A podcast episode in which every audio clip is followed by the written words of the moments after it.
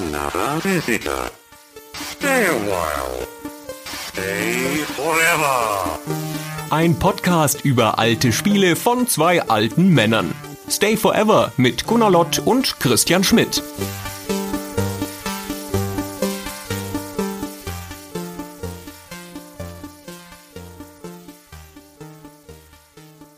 Hey Christian, Hey Gunnar, hallo. du, du siehst aus wie so ein Typ, der Spaß dran hat, wenn kleine Männchen genau das tun oder wenigstens ungefähr das tun, was du von ihnen willst. Und wenn sie das nicht tun, was du von ihnen willst, dass du sie dann umbringen kannst. Ich glaube, das passt genau zu deinen grundlegenden Wesensarten. Gib's zu, du hast super viel Populous gespielt früher. Ich wünschte, ich könnte sagen, dass ich große Männchen rumschubsen könnte auf diese Art und Weise, aber das ist mir nicht gegeben. Ich muss es mit kleinen machen. Und du hast recht, ja. Ich habe viel Populous gespielt damals. Ich muss ganz offen zugeben, dass es ein Spiel war, das sich mir nicht erschlossen hat damals. Ich habe das natürlich mal gespielt. Ist ja ein frühes Amiga-Spiel, ein großer Hit auf dem Amiga gewesen. Aber ich habe das angeschaut und gedacht, boah, ey, puh, ist ja ein Level wie der andere. Lass mal mal lieber. Ich spiele mal lieber Power Manga. Oh, ist ja ein Level wie der andere. Na, ich spiele mal lieber Megalomania. Ach, wurscht. Dann habe ich das ganze Genre irgendwie ausgelassen. Ja, kann ich nachvollziehen. Ich kann auch nicht sagen, dass ich Populous durchgespielt hätte. Ich weiß überhaupt nicht, wer das von sich sagen kann. Vermutlich die wenigsten Menschen der Welt aus verschiedenen Gründen, zu denen wir dann sicher noch kommen. Aber ich habe es ausführlich gespielt. Und weißt du, wie es zu mir gekommen ist? Das weiß ich nämlich noch ganz gut. Nicht als eine der üblichen Raubkopien, die ja damals mal kursiert sind. Und wir reden jetzt hier vom Jahr 1989, wo das Spiel rausgekommen ist.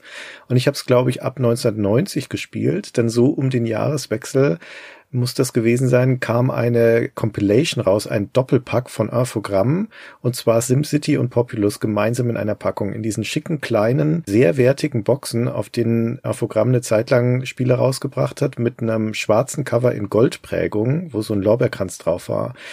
Und das war damals eine der besten Anschaffungen, die ich überhaupt jemals gemacht habe, weil SimCity und Populous, zwei der unsterblichen Strategieklassiker in einer Packung. Ich habe unterm Strich mehr Zeit mit SimCity verbracht, aber auch sehr viel mit Populous.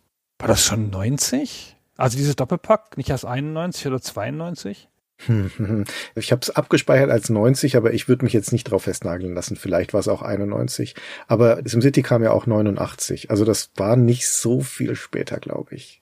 Also wenn dann maximal 91, also maximal ein Jahr. Aber ich meine, ein Jahr nach Release oder meinetwegen notfalls zwei, so ein Megapack zu machen aus zwei Meilensteinspielen. Das hat dann wahrscheinlich so viel gekostet wie ein Spiel, oder? Also dann 99 Mark oder sowas. Ich glaube, ich habe es geschenkt bekommen, deswegen kann ich dir jetzt nicht mehr sagen, was es gekostet hat. Aber gut möglich. Also sicher nicht so viel wie zwei Spiele. Sicher nicht, ja, genau. Das ist natürlich ein hammermäßiges Pack. Da kann man sich mal ein Jahr mit beschäftigen. Dass du überhaupt noch Spiele gespielt hast. Damit war's das doch. Das war doch dann dein Jahr 1990. ja, so ungefähr, wirklich. Also ich habe viel Zeit in diese Spiele reingesteckt. Und wie gesagt, eben auch in Populous. Und umgekehrt bei dir? Ich habe das sicher nur mal auf einer Compilation, also auf so einer Raubkopie-Compilation bekommen und dann aus Neugier angespielt. Ich hatte da weder eine Anleitung zu noch eine Idee, was das ist ich habe das nicht zufällig entdeckt im Sinne von, oh, was ist das für ein Spiel, ich probiere es mal aus, sondern ich wusste schon, dass es ein Hit war. Also wahrscheinlich habe ich es auch erst 90 bekommen oder so für einen Amiga. Aber ich dachte schon, das ist ein Spiel, das man mal gespielt haben muss. Da haben schon Leute positiv von geredet, so, aber es hat sich mir nicht erschlossen. Ich, ich weiß auch nicht. Die haben gar nicht gemacht, was ich will, Christian. Ich bin fast ein bisschen ernüchtert. Jetzt hast du mich schon so weit, dass wir jetzt schon zum zweiten Mal hintereinander ein Amiga-Spiel besprechen und dann ist es eins, zu dem du gar keinen richtigen Bezug hast. Was ist denn da los? Ja, es tut mir so leid, aber es ist ja auch ein Götterspiel, also ein God-Game. Was das ist, dazu kommen wir noch und ob es das überhaupt gibt. Also diese ganze indirekte Steuerei ist nicht mein Genre. Meins schon. Ich liebe diese Spielerfahrung und ich mag sie auch nach wie vor sehr gerne in Populous. Und ich sage auch dazu, auch jetzt in der Vorbereitung für diese Folge habe ich Populous nochmal eine ganze Weile lang gespielt und ich bin sofort wieder dran geklebt. Also das hat eine unmittelbare Sogwirkung, so ohne großes Reinkommen, sondern direkt wieder drin, direkt wieder kleben geblieben. Das ist schon bemerkenswert, finde ich. Das liegt nur an einer einzigen Sache. Das liegt daran, dass die Kernmechanik befriedigend ist. Ja. Jeder Klick ist befriedigend. Du klickst ja nicht irgendwo hin, um irgendwas zu markieren oder irgendwas zu ziehen, sondern der eine Klick, den du in diesem Spiel machst, der bewirkt sofort was Richtiges. Und das gibt gar nicht so viele Spiele, wo ein Klick so viel bedeutet. Aber ich greife vor. Ach, da, da, da kommen wir noch zu. Okay, was macht man denn in Populus? Das Spiel hat eine ganz eigenartige Metapher und auch einen ganz eigenartigen Look. Ein Look wie fast kein anderes zu dieser Zeit. Es ist isometrisch aufgebaut. Es ist wie ein Ausschnitt eines Tisches. Und auf dem Tisch liegt ein Buch und da liegen Bedienelemente rum, die in den Tisch eingelassen sind, ob da die Metapher noch passt. Es sind auch Symbole auf dem Bildschirm. Und in der Mitte des Bildschirms ist wie so eine Aussparung in diesem Tisch. Und darin ist ein viereckiger, quadratischer Ausschnitt der Welt. Und in diesem quadratischen Ausschnitt kannst du scrollen. Der Rest des Bildschirms scrollt nicht mit. Der steht fest. Das ist die Grundmetapher. In diesem scrollbaren Ausschnitt bewegt sich deine Welt. Und deine Welt ist halt pixelartig. Also Pixel, wir sind im Jahr 1989 auf dem Amiga, relativ farbenfroh. Und das sind so dörfliche, ländliche Szenen. Es gibt Berge, Wasser, Flüsse, weitesten Sinne Steine, Bäume. Und in diese Welt kannst du mit deiner Maus reingreifen, weil die Metapher ist, dass du der Gott dieser Welt bist, der sozusagen am Tisch sitzt und der diese Welt mit den Händen greifen kann, weil sie direkt vor ihm liegt. Das Brillante an dieser Darstellung mit der Grundfläche durch diesen Tisch ist, dass die Welt daraus herausragt in eine dritte Dimension. Die wächst aus dieser Tischplatte heraus, als wäre sie eine Art Lego-Set, das vor dir entsteht und das auch eine tatsächliche Höhe hat. Das sieht hervorragend aus. Sieht noch ein bisschen besser aus im quasi Nachfolger Powermonger, wenn die Landschaft noch ein bisschen detaillierter und kleinteiliger ist. Und in dem Spiel stehen ja an diesem Tisch auch tatsächlich Menschen, als wäre es ein Tisch, auf dem dem man daneben stehen kann als General und seine Züge planen. Das ist jetzt hier noch nicht der Fall. Da hat man diese körperlose Götterperspektive darauf. Aber das sieht einladend aus. Ich glaube, dass das ein großer Teil der Faszination des Spiels ist, dass es aussieht wie etwas, womit du sofort interagieren möchtest. Sieht aus wie etwas, in das du hineingreifen möchtest, das du bewegen möchtest, dem du zugucken möchtest. Das ist unmittelbar einladend. Ja, bin ich komplett bei dir. Ich glaube, ein Screenshot von dem Spiel zu sehen reicht um eine Faszination dafür zu empfinden, weil der Look ist so einzigartig, so spielzeughaft, so Brettspielhaft, so symbolisch aufgeladen. ich weiß nicht, ja. Also ich kenne echt kein Spiel zu der Zeit, also vorher, das so aussieht. Und das macht so viel Sachen spezifisch anders in dieser Art, sich darzustellen als andere Spiele, dass es halt so einzigartig wirkt, dass man es anfassen will. Ja, gerade diese isometrische Darstellung, die ja auf so einzelnen Kacheln basiert, die dann halt jetzt hier Höhenstufen haben, das hat natürlich schon historische Vorbilder. Das geht ja zurück auf so Dinge wie beim ZX Spectrum Nightlore oder Batman oder sowas oder Marble Madness und Spin DC haben ja auch so eine ähnliche aus Kacheln zusammengesetzte 3D-Welt, die dann aus einer isometrischen Perspektive gezeigt wird. Aber du hast trotzdem recht. Diese Ästhetik hier mit gerade auch diesem Anschnitt, den das Ganze hat, weil du ja immer nur einen Ausschnitt aus dieser Karte siehst und mit vor allem dieser natürlichen Anmutung, dass du hier richtig eine belebte Landschaft siehst, das ist in dieser Form ziemlich einzigartig. Genau, dieses Auskacheln, so eine 3D-Landschaft bauen, so eine Pseudo-3D-Landschaft bauen, das hat es in der Tat schon häufiger gegeben und du hast ja auch Spin Dizzy genannt. Das wurde super oft gemacht für abstrakte Welten. Aber ich habe das noch nie vorher mit einer realistisch aussehenden Welt gesehen. Und Spin Dizzy ist ja auch ein wahnsinnig abstraktes Spiel zum Beispiel. Diese ganze Art der Darstellung, diese ganze Metapher ist sofort erkennbar. Du guckst da einmal drauf, denkst, ah, das ist offenkundig die Welt und mit der Welt kann ich irgendwas machen. Ah, und ich habe Symbole, ja, da kann ich dann draufklicken und mit der Welt was machen. Zack, bist du im Spiel. Das ganze Interface liegt ja auch offen da. Das wird nicht eingeblendet oder irgendwie impliziert, sondern es ist halt in der Welt. Ist ganz hübsch, ist technisch gesehen ein diegetisches Interface. Also diegetische Interfaces sind Interfaces, die aus der Welt kommen. Wenn halt in GoldenEye James Bond auf die Uhr guckt und die Uhr ist mein Interface, aber auch James Bonds richtige Uhr, dann nennt man das ein diegetisches Interface. Und hier ist es das auch, obwohl es abstrakt ist. Das ist ganz lustig, weil du bist ja der Gott, der da drauf tippt quasi. Ja, also in dieser Göttermetapher ist das komplett drin. Und ich finde es so schön, dass sich das Interface, also der ganz große Teil des Interfaces, einfach auch diese isometrischen Perspektive anpasst. Das, ehrlich gesagt, glaube ich, habe ich vorher noch gar nicht gesehen. Auf die Gefahr dass ich jetzt Unsinn rede, aber das scheint mir sehr neu zu sein. Also man kann sich fragen, was für eine Art Gott wir dann eigentlich sind, der Knöpfe drücken muss und eine Mana-Anzeige braucht, um zu wissen, wie mächtig er ist.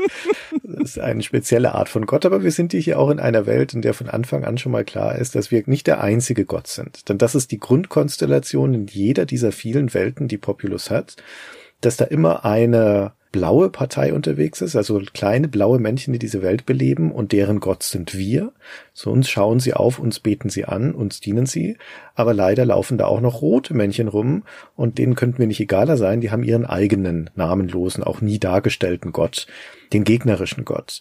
Und die Aufgabe ist, in jedem einzelnen Level, in jeder einzelnen Welt, die rote Partei auszulöschen. Denn wir sind kein wohlwollender Gott. Maximal vielleicht zu unseren Leuten, aber auch die verheizen wir ja problemlos im Kampf, sondern die Aufgabe ist schon, zum alleinigen Herrscher jeder Welt zu werden, indem wir den Gegner vom Angesicht dieser Erde tilgen. Das Spiel macht daraus, zumindest mal auf der Packung, den Kampf zwischen Gut und Böse. Ja. Aber das ist ja nicht Gut und Böse. Das ist Rot und Blau.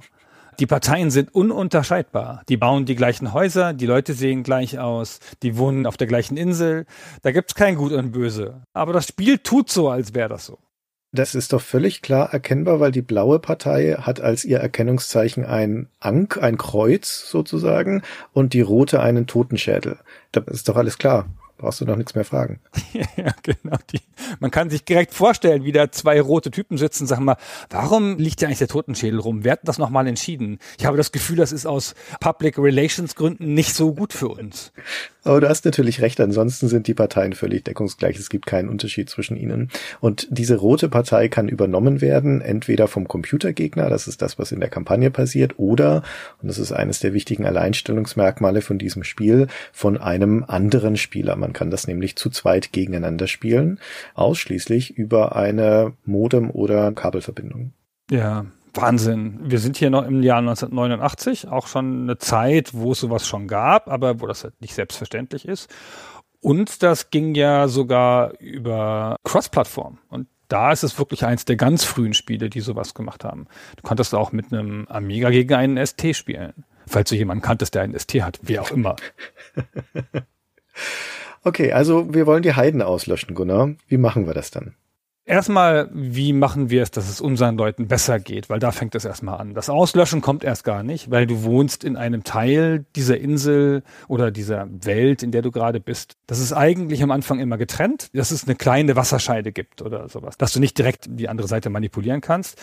Und womit du anfängst, ist erstmal, dass es deinen Leuten gut geht, dass die prosperieren. Und das kann man sich gut vorstellen, was so Götter für Fähigkeiten haben. Ja? Könnten es vielleicht regnen lassen oder Mana vom Himmel regnen lassen. Aber all das nicht. Was du nämlich kannst, Hammergötterfähigkeit, du kannst das Land erhöhen oder erniedrigen, Kachel für Kachel. Absenken. Wir wollen es nicht erniedrigen, das hat das Land nicht verdient. Doch, das dumme Land das. Genau, also erhöhen oder absenken. Und das ist schon fast die Komplettheit deiner Fähigkeiten. Also das ist definitiv die zentrale Götterfähigkeit, die du hast und das ist auch das, was du zu 95 Prozent einer Partie machst. Land hoch, Land runter, Land hoch, Land runter.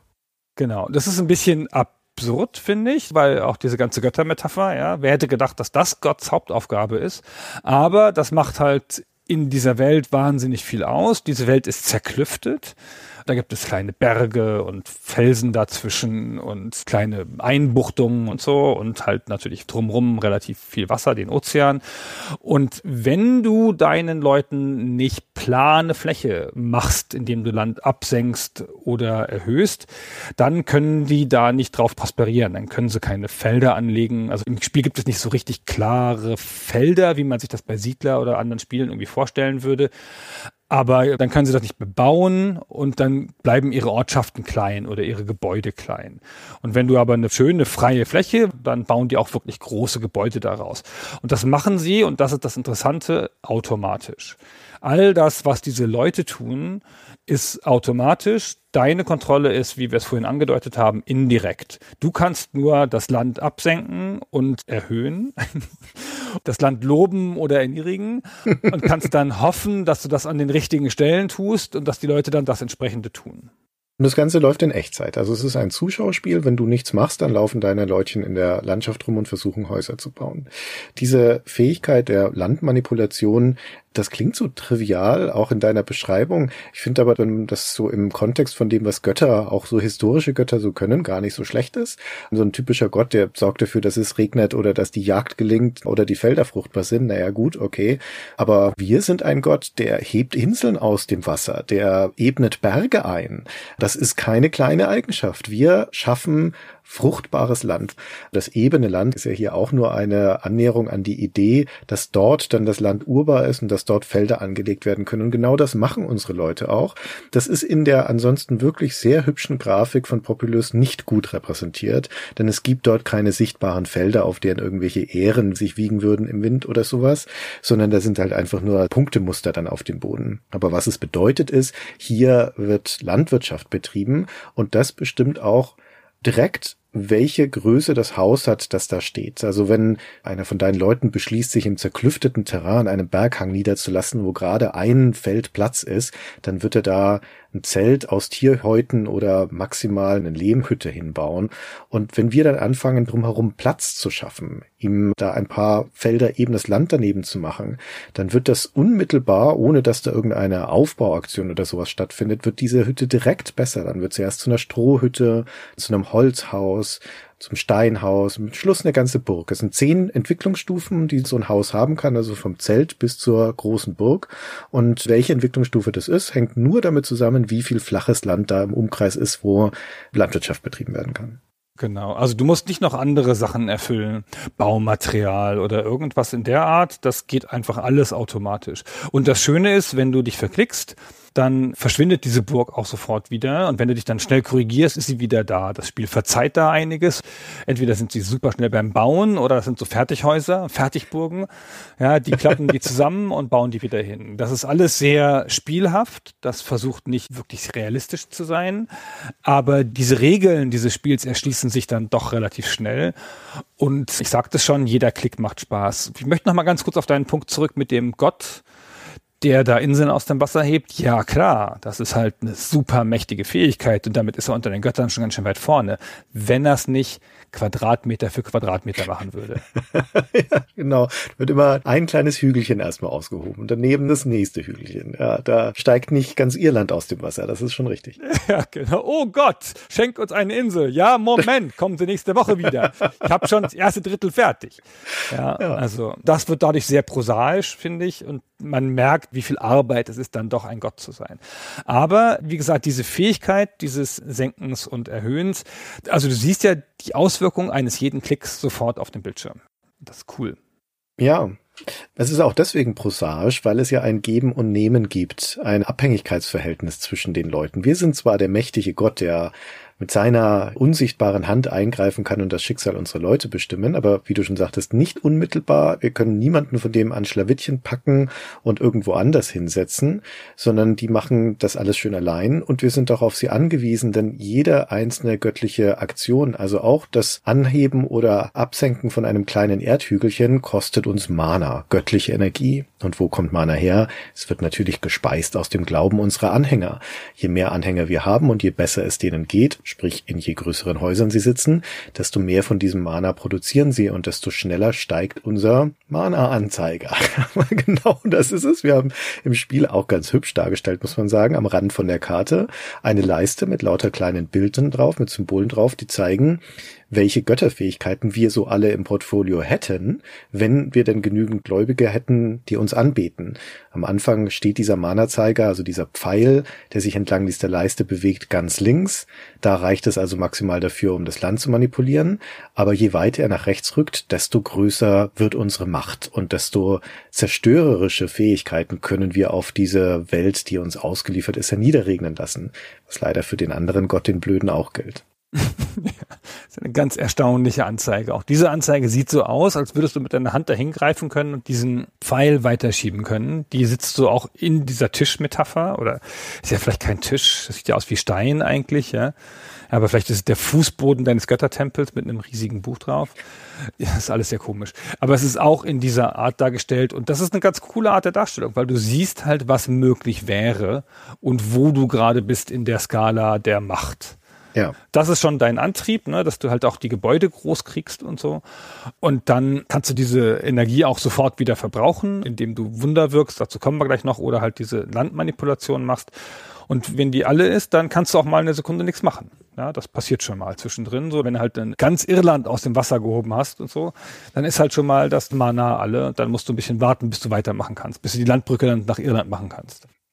Es gibt noch eine andere Abhängigkeit von unseren eigenen Einwohnern, eine viel unmittelbare, denn wir sind in unserem göttlichen Wirkungsradius darauf beschränkt, wo auch tatsächlich Anhänger von uns gesiedelt haben oder herumlaufen. Das ist von Karte zu Karte unterschiedlich. Das ist eine Option, die das Spiel enthält, ob wir jetzt da unsere Macht auswirken können, wo ein Gebäude steht oder da, wo Leute rumlaufen.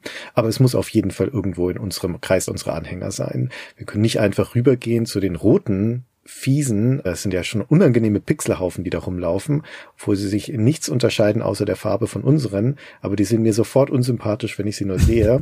Und denen jetzt da mal eben das Land kaputt zu klicken, indem ich überall Wasserpfützen reinmache in ihre schöne Ebene, das geht nicht. Da erstreckt sich unsere Macht erst darauf, wenn mindestens mal einer von unseren Leuten darum läuft. Und das tun sie am Anfang nicht, weil du schon so schön gesagt hast, wir beginnen an unterschiedlichen Enden der Karte. Und diese Karten, die sind jetzt nicht riesig, aber sie sind doch groß genug, dass man eine ganze Weile damit beschäftigt ist, bevor man sich erstmal begegnet.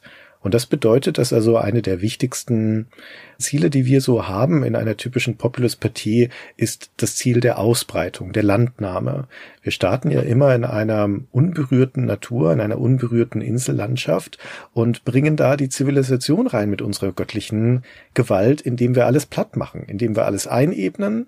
Das ist die Schönheit des Uniformen. Das beste Land ist ein völlig plattes, fehlt nur noch die Asphaltschicht obendrauf. Und dann steht da ein Schloss an dem anderen in schön Reih und Glied. Da hüpft das Götterherz. Vor allen Dingen aber vermehren sich dann unsere Leute fleißig. Dann, wir beginnen ja in der Regel mit einer Handvoll von Anhängern und das werden im Laufe des Spiels ja dann Hunderte. Und das heißt, wir sorgen dafür, dass sich nicht nur unser Einfluss, sondern auch einfach unsere Bevölkerung ausbreitet über die gesamte Karte, bis irgendwann es unvermeidlich zum auch territorialen Konflikt mit den Roten kommt. Und spätestens dann geht die große Schlacht los. Das ist ein Spiel der Landkontrolle. Und zwar in einem viel deutlicheren Sinn, als es in anderen Strategiespielen ist. Hier geht es wirklich drum, das eigentliche Land, also Feld für Feld für Feld brauchst du. Du brauchst das als Platz, um deine Häuser zu bauen. Die Häuser brauchen diese ganze Ausbreitung. Du brauchst die Häuser für deine Anhänger und die Anhänger für die Magie. In vielen anderen Strategiespielen, auch in eher global strategischen Spielen, geht es eher darum, Punkte zu besetzen in einem Land. Städte, Festungen, Engpässe und sowas. Aber hier brauchst du das ganze Land. Es ist unmittelbar ein Spiel der Landkontrolle. Und dadurch ist auch sehr klar, wer gerade am Gewinnen ist und wer gerade nicht am Gewinnen ist. Nämlich der, ne, der überall hinkommt auf die Karte, weil ihm überall was gehört. Und die Landkontrolle geht halt dann flöten für dich, wenn der andere Gott es schafft, einzelne Leute oder einzelne Gebäude nahe an dich zu kriegen, weil dann kann er wieder angreifen. Und das ist auch das Typische, wie es passiert. Tendenziell fängst du eine Partie an, indem du erstmal dein Gebiet schön machst, einen richtigen schönen Parkplatz erstmal machst, wo deine Leute was bauen können. Und dann, wenn du es so ein bisschen im Griff hast und das bei dir ganz gut aussieht, dann machst du Landbrücken und dann gehst du mit deinen Leuten mit, wie die sich ausbreiten und guckst, dass du immer um die neu entstehenden Gebiete dann halt die schön machst. Und wenn du gegnerische Gebäude siehst, dass du halt mal eben einen Berg drunter machst. Genau, also deine Zivilisation walzt wie eine Planierraupe über dieses Land und macht es flach bis es, wie gesagt, irgendwann auf den Gegner trifft. Es gibt allerdings jetzt kein Landbesitz, es gibt keine Grenzlinie per se und das heißt auch, dass problemlos die Roten und die Blauen nebeneinander siedeln könnten, was sie in vielen Partien dann tatsächlich auch tun. Also das kann sich durchaus auch vermischen. Das führt dann natürlich zu Konflikten, weil alles in dem Spiel auf Konflikte hinausläuft. Es gibt hier keine friedliche Koexistenz, aber möglich ist es. Also das Spiel hat hier kein unterliegendes System, das irgendwie sagen würde, das gehört mir das Land, da kann jetzt kein anderer drauf, sondern es ist einfach, wo Platz ist, da lassen sich Leute nieder. Unabhängig davon, ob ich das eingeebnet habe oder der Gegner oder ob das von Natur aus passend ist. Aber das ist natürlich die Theorie, dass wir hier alles flach und schön machen und dass dann für immer die glücklichen Burgen darauf stehen. Denn wenn es nur das wäre, dann wäre Populus doch ein relativ langweiliges Spiel. Das Interessante kommt natürlich wieder dann hinein, wenn das ganze Chaotische wieder wird. Also wenn es ein zerstörerisches Element gibt, das die schöne Ordnung wieder vernichtet. Und damit kommen wir also zu dem, was wir Götter auch noch tun können. Also der gegnerische Gott und wir, außer alles schön flach zu machen. Wir können nämlich auch es wieder zerwerfen, die ganze Landschaft. Und dafür gibt es viel mächtigere Fähigkeiten als das Absenken und Erhöhen. Das sind diese Fähigkeiten, die du vorhin schon kurz angedeutet hast, die einen eigenen Teil des Interfaces haben. Dazu hast du noch göttliche Sonderfähigkeiten. Und diese Sonderfähigkeiten sind Erdbeben, Sumpf erzeugen, Vulkan erzeugen, Flut erzeugen oder Armageddon auslösen. Das Armageddon vergessen wir mal an der Stelle. Aber Flut, Vulkan, Erdbeben und Sumpf. Das sind die vier, die sich direkt aufs Land auswirken. Das sind die, die du einsetzen kannst, um in dem gegnerischen Gebiet Städte zu zerstören, Gebiete unbrauchbar zu machen und deren Siedlung zu behindern. Genau. Das sind auch Dinge, die kannst du dann tatsächlich ins gegnerische Terrain wirken, ohne dass deine Einflusssphäre dort schon sein müsste. Also man kann, sobald die Mana-Leiste groß genug ist, zum Beispiel mal rüberschauen in die gegnerische Siedlung und dort ein Erdbeben auslösen. Man muss dazu sagen, dass diese Effekte sich immer nur erstrecken auf den sichtbaren Bildschirmausschnitt. Und der sichtbare Bildschirmausschnitt ist immer nur ein kleiner Teil der Karte und auch bei einer größeren Siedlung des Gegners ist es nur ein kleiner Teil der Siedlung. Deswegen ist man gut beraten, da durchaus auch mehrere solche göttlichen Strafen auf einmal auszuführen.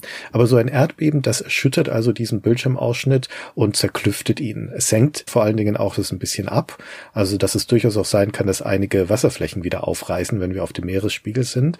Aber alle größeren Bauwerke, die da draufstehen, werden mit Sicherheit wieder zu kleinen herabgestuft, weil einfach viel urbares Land verloren geht. Der Sumpf macht was ganz ähnliches. Auch der macht Land unbrauchbar, aber nicht indem er das Relief des Terrains verändern würde, sondern da werden Felder zu Sumpffeldern. Also erstens können die nicht mehr bebaut werden. Das heißt, es steht weniger Land zur Verfügung und die Siedlung wird kleiner. Aber vor allen Dingen, wenn irgendwelche Männchen da drüber laufen über diese Felder, dann versinken sie sofort. Und weil die Männchen nicht unterscheiden können zwischen guten Feldern und schlechten Feldern, laufen die da auch ständig rein. Und wir sind eben hilflos ausgesetzt, weil, wie gesagt, wir können sie ja nicht beeinflussen. Wir können nur panisch schnell den Boden absenken und wieder anheben und damit wird so ein Sumpf dann auch ausgetrocknet. Der Vulkan, der hebt einen Bergkegel aus dem Boden. Das wäre noch nicht so schlimm, der wäre schnell wieder eingeebnet, aber der verstreut darin auch noch Felsen. Und Felsen sind ein Terrainelement, die das Feld blockiert, auf dem sie liegen, sodass auch da wiederum kein Land angebaut werden kann. Und es gibt nur eine Möglichkeit, diese Felsen loszuwerden. Man muss sie im Meer versenken. Das heißt, du musst an dieser Stelle, wo der Felsen ist, das Land so lange nach unten senken, bis der Fels ins Meer fällt und weg ist. Dann kannst du wieder neues Land machen an der gleichen Stelle. Richtig, genau. Es kostet dich nur Zeit und ein bisschen Mahnenergie. Und Flut zum Schluss erhöht auf der globalen, auf der gesamten Karte den Wasserspiegel um ein Feld. Was bedeutet, dass alle Siedlungen, die auf der Höhe des Meeresspiegels gebaut wurden, also die Niederlande, wären dann sofort weg, weil sie überschwemmt sind.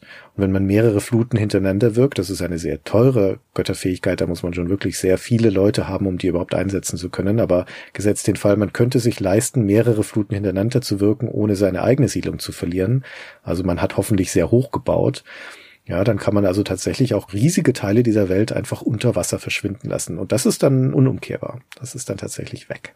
Das ist eine super mächtige Fähigkeit, die nicht so viel Einsatz findet, glaube ich. Vielleicht in Multiplayer-Partien, keine Ahnung, weil es auch mühsam ist, hochzubauen, ehrlich gesagt. Meistens ist es doch am einfachsten, du baust schnell flach am Meeresspiegel lang, weil wenn du neues Land aus dem Nichts erschaffst, zum Beispiel um dein Land auszubauen, um deine Insel größer zu machen, dann müsstest du ja das sozusagen dann zwei Felder hoch machen. Das braucht dir doppelt so viel Klicks und doppelt so viel Mana. Das heißt, es liegt schon nahe, aus Effizienzgründen halt einfach flach zu bauen. Und das macht dich theoretisch anfällig für eine Flut des Gegners.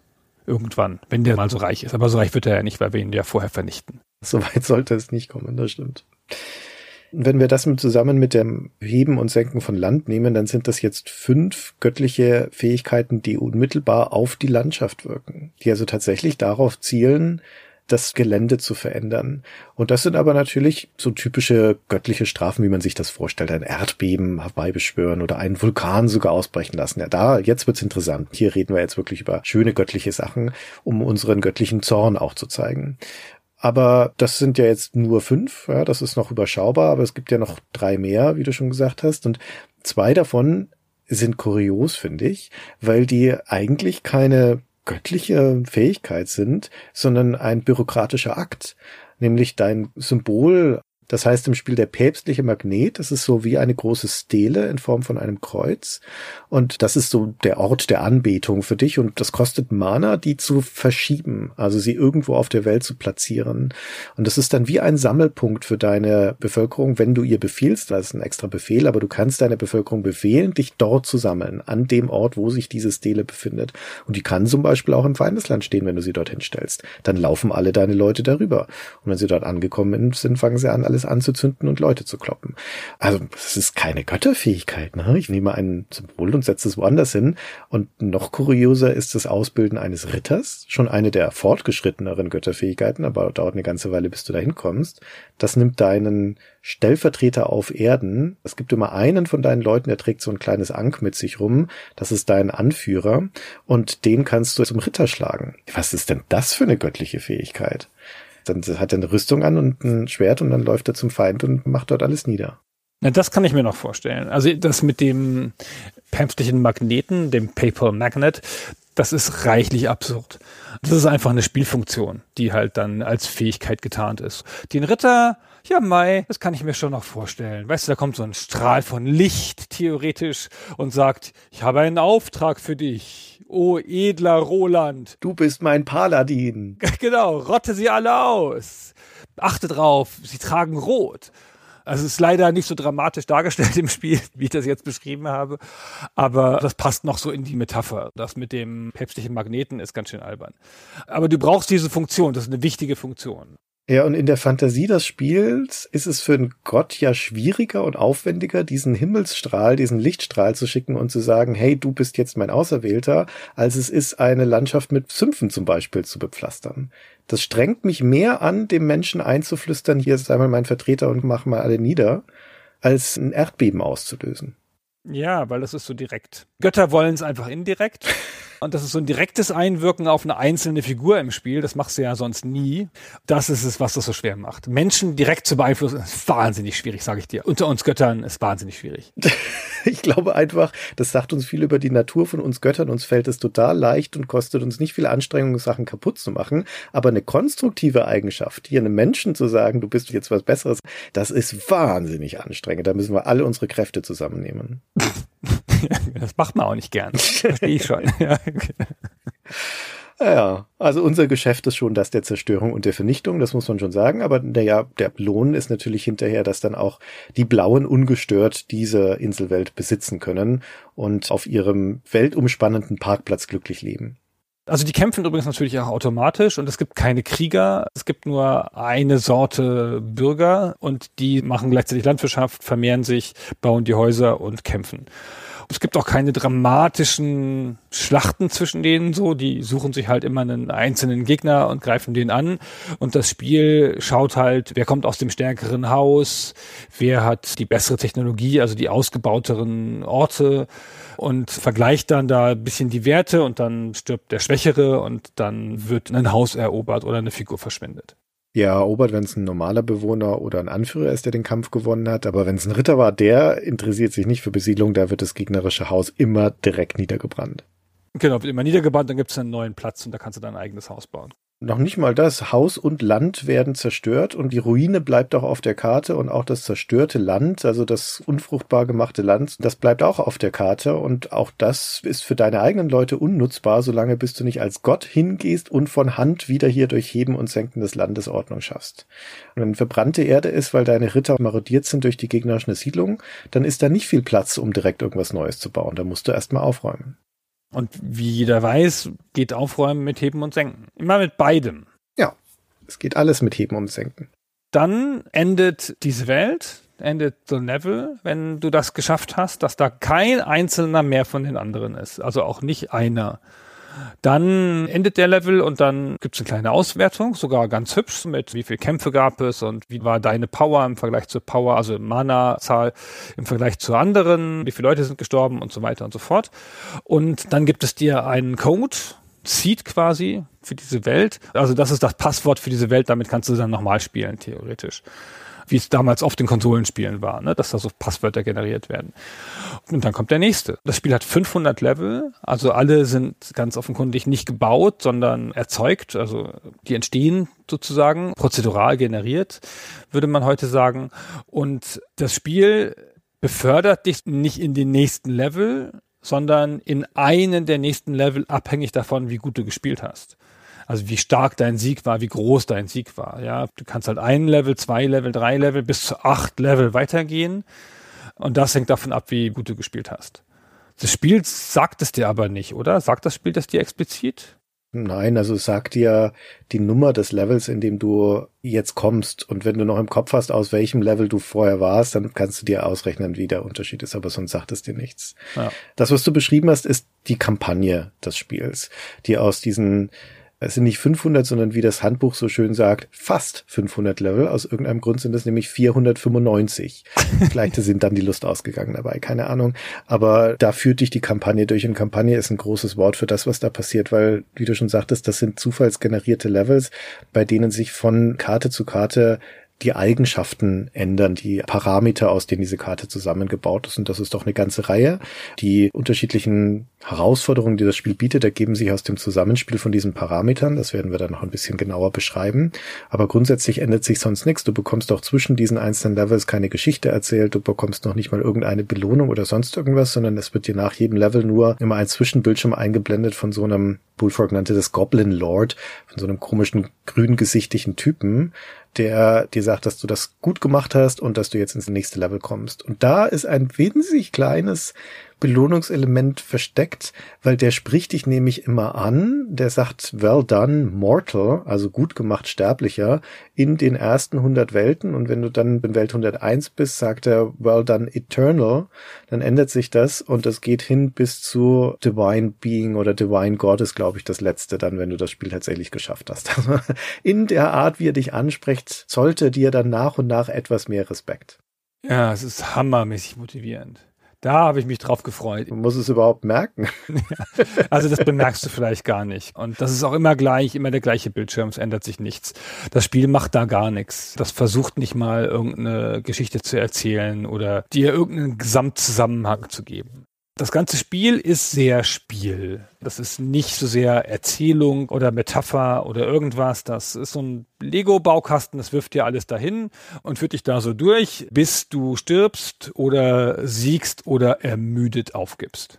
Letzteres ist auch das, was ich als junger Spieler damals gemacht habe bei Populous. Ich weiß noch ganz gut, dass ich das eine ganze Weile motiviert gespielt habe, mir auch die Levelcodes natürlich immer schön notiert habe auf einem A4-Papier.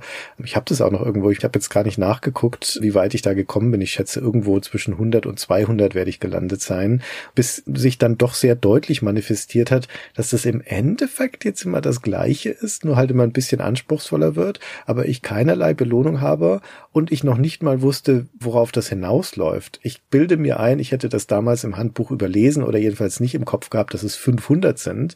Also aus meiner Perspektive war es völlig unabsehbar. Das hätten 1000 oder 5000 sein können. Und das hat sich einfach irgendwann totgelaufen. 10.000, wie beim kurz vorher erschienenen Sentinel mit seinen 10.000 generierten Levels. Ja, weißt du es? Und dann spielst du da und denkst so, ach komm, einer noch. Das ist halt sehr krude und man merkt dem Spiel schon an, das ist ja vielleicht sogar ein Multiplayer-Spiel von Haus aus, dem man noch schnell eine Reihenfolge von Missionen gegeben hat, damit man es auch solo spielen kann. Das ist schon ein Vorgriff auf unsere Erzählung nachher. Ja. genau, ein bisschen vorgriffen. Aber das ist natürlich die Wesensart von Multiplayer-Spielen oft, ne? Ja. dass man ein grundsätzlich ausgefeiltes Spielprinzip hat, das halt funktioniert, auch mit einem Antagonisten und dass die Kampagne dafür nicht so ausgefeilt ist oder nicht so stark ist. So ist es ja auch. Ja. Es ändern sich natürlich schon Dinge von Level zu Level in der Kampagne, denn wie gesagt, es gibt ja diese unterschiedlichen Variablen. Da ist zum Beispiel schon mal, ist gar nicht ganz unwesentlich, dass sich das Erscheinungsbild der Welt ändern kann, denn es gibt vier verschiedene Teilsets, Terrainarten. Wir hatten ja am Anfang beschrieben, dass es dieses grüne Grasland ist mit diesen schönen Wiesenlandschaften, dem blauen Wasser und sowas. Und es gibt aber auch noch drei andere, nämlich es gibt ein Wüstenszenario. Da ist dann also alles in Sand getaucht, das ist alles schön gelb und natürlich immer noch das satte blaue Wasser das sieht strahlend hell und hübsch aus. Und es stehen Palmen in der Landschaft statt den Laub- und Nadelbäumen. Und dann gibt es ein Winterszenario, da ist alles verschneit und schneebedeckt. Und das ist auch das einzige von diesen Grafiksets, wo sich die Gestaltung der Häuser ändert, denn da sind sie dann alle schneebedeckt, was ganz hübsch ist. Und das letzte ist das Lava-Level. Da sind wir dann also in schwarzem Vulkangestein unterwegs und es gibt kein Meereswasser mehr, sondern es gibt nur noch Lava, die überall um uns herum brodelt. Das sieht erstmal ganz hübsch aus. Das ist auch tatsächlich eine visuelle Belohnung, eines von diesen neuen Sets zum ersten Mal zu sehen. Hat sich natürlich dann auch relativ schnell dran satt gesehen. Aber nominell gibt es auch Unterschiede zwischen diesen Szenarien, was die Spielmechanik angeht. Und da kommen wir jetzt in die ersten Probleme des Spiels oder eigentlich das fundamentale Problem des Spiels. Wir haben noch gar nicht erklärt, was es so toll macht, aber fange schon mal, jetzt wo ich da schon bin, mit einem fundamentalen Problem an. Es ist nämlich in seinen spielmechanischen Details wahnsinnig intransparent. Und für ein Spiel, das eigentlich an seiner Oberfläche so eingängig und einfach ist und dessen Kernmechanik so greifbar ist, nämlich das Heben und Senken von Land und das Zuschauen, was passiert, sind doch in den Feinheiten, in den Ausprägungen ganz schön viele Dinge dann nicht gut erkennbar. Und eine davon ist, dass das Handbuch zum Beispiel andeutet, dass diese Landschaften unterschiedliche Auswirkungen haben, aber nicht genau sagt was, sondern es sagt nur zum Beispiel könnte es sein, dass sich in den Eiswelten die Leute weniger schnell fortpflanzen, also dass es länger dauert, bis aus einem Haus wieder ein neuer Mensch herauskommt. Und in den Wüstenlandschaften, wo es heiß draußen ist, sterben die Menschen schneller, wenn sie draußen umherlaufen, ohne einen Platz zu finden, um ein neues Haus anzulegen. Denn das ist in der Tat eine Spiel Spielmechanik. Ein Mensch, der zu lange unterwegs ist, ohne einen Platz zum Siedeln zu finden, der stirbt irgendwann. Und auch das wird dir vom Spiel in keiner Art und Weise dargelegt. Da liegt keine Leiche, da ist kein Sterbesound zu hören, da blinkt keine Warnung auf, sondern dieses Männchen verschwindet einfach im Schritt. Es ist einem einen Moment da und im anderen weg. Und ich habe jetzt ungelogen, ich habe diese Tatsache, dass Männchen überhaupt sterben können unterwegs, ohne dass sie vom Feind oder von irgendeiner Naturgewalt dahingerafft werden, das habe ich jetzt gelernt spannend. Das wusste ich damals nicht, als ich Populous gespielt habe, weil das Spiel ist absolut nicht visualisiert. Und wie gesagt, auch der Unterschied zwischen den Welten wird dir nicht erklärt, nicht im Handbuch, nicht im Spiel. Du musst es dir erfühlen sozusagen. Du musst es dir durch das Spielen erschließen, was dieser Unterschied sein könnte.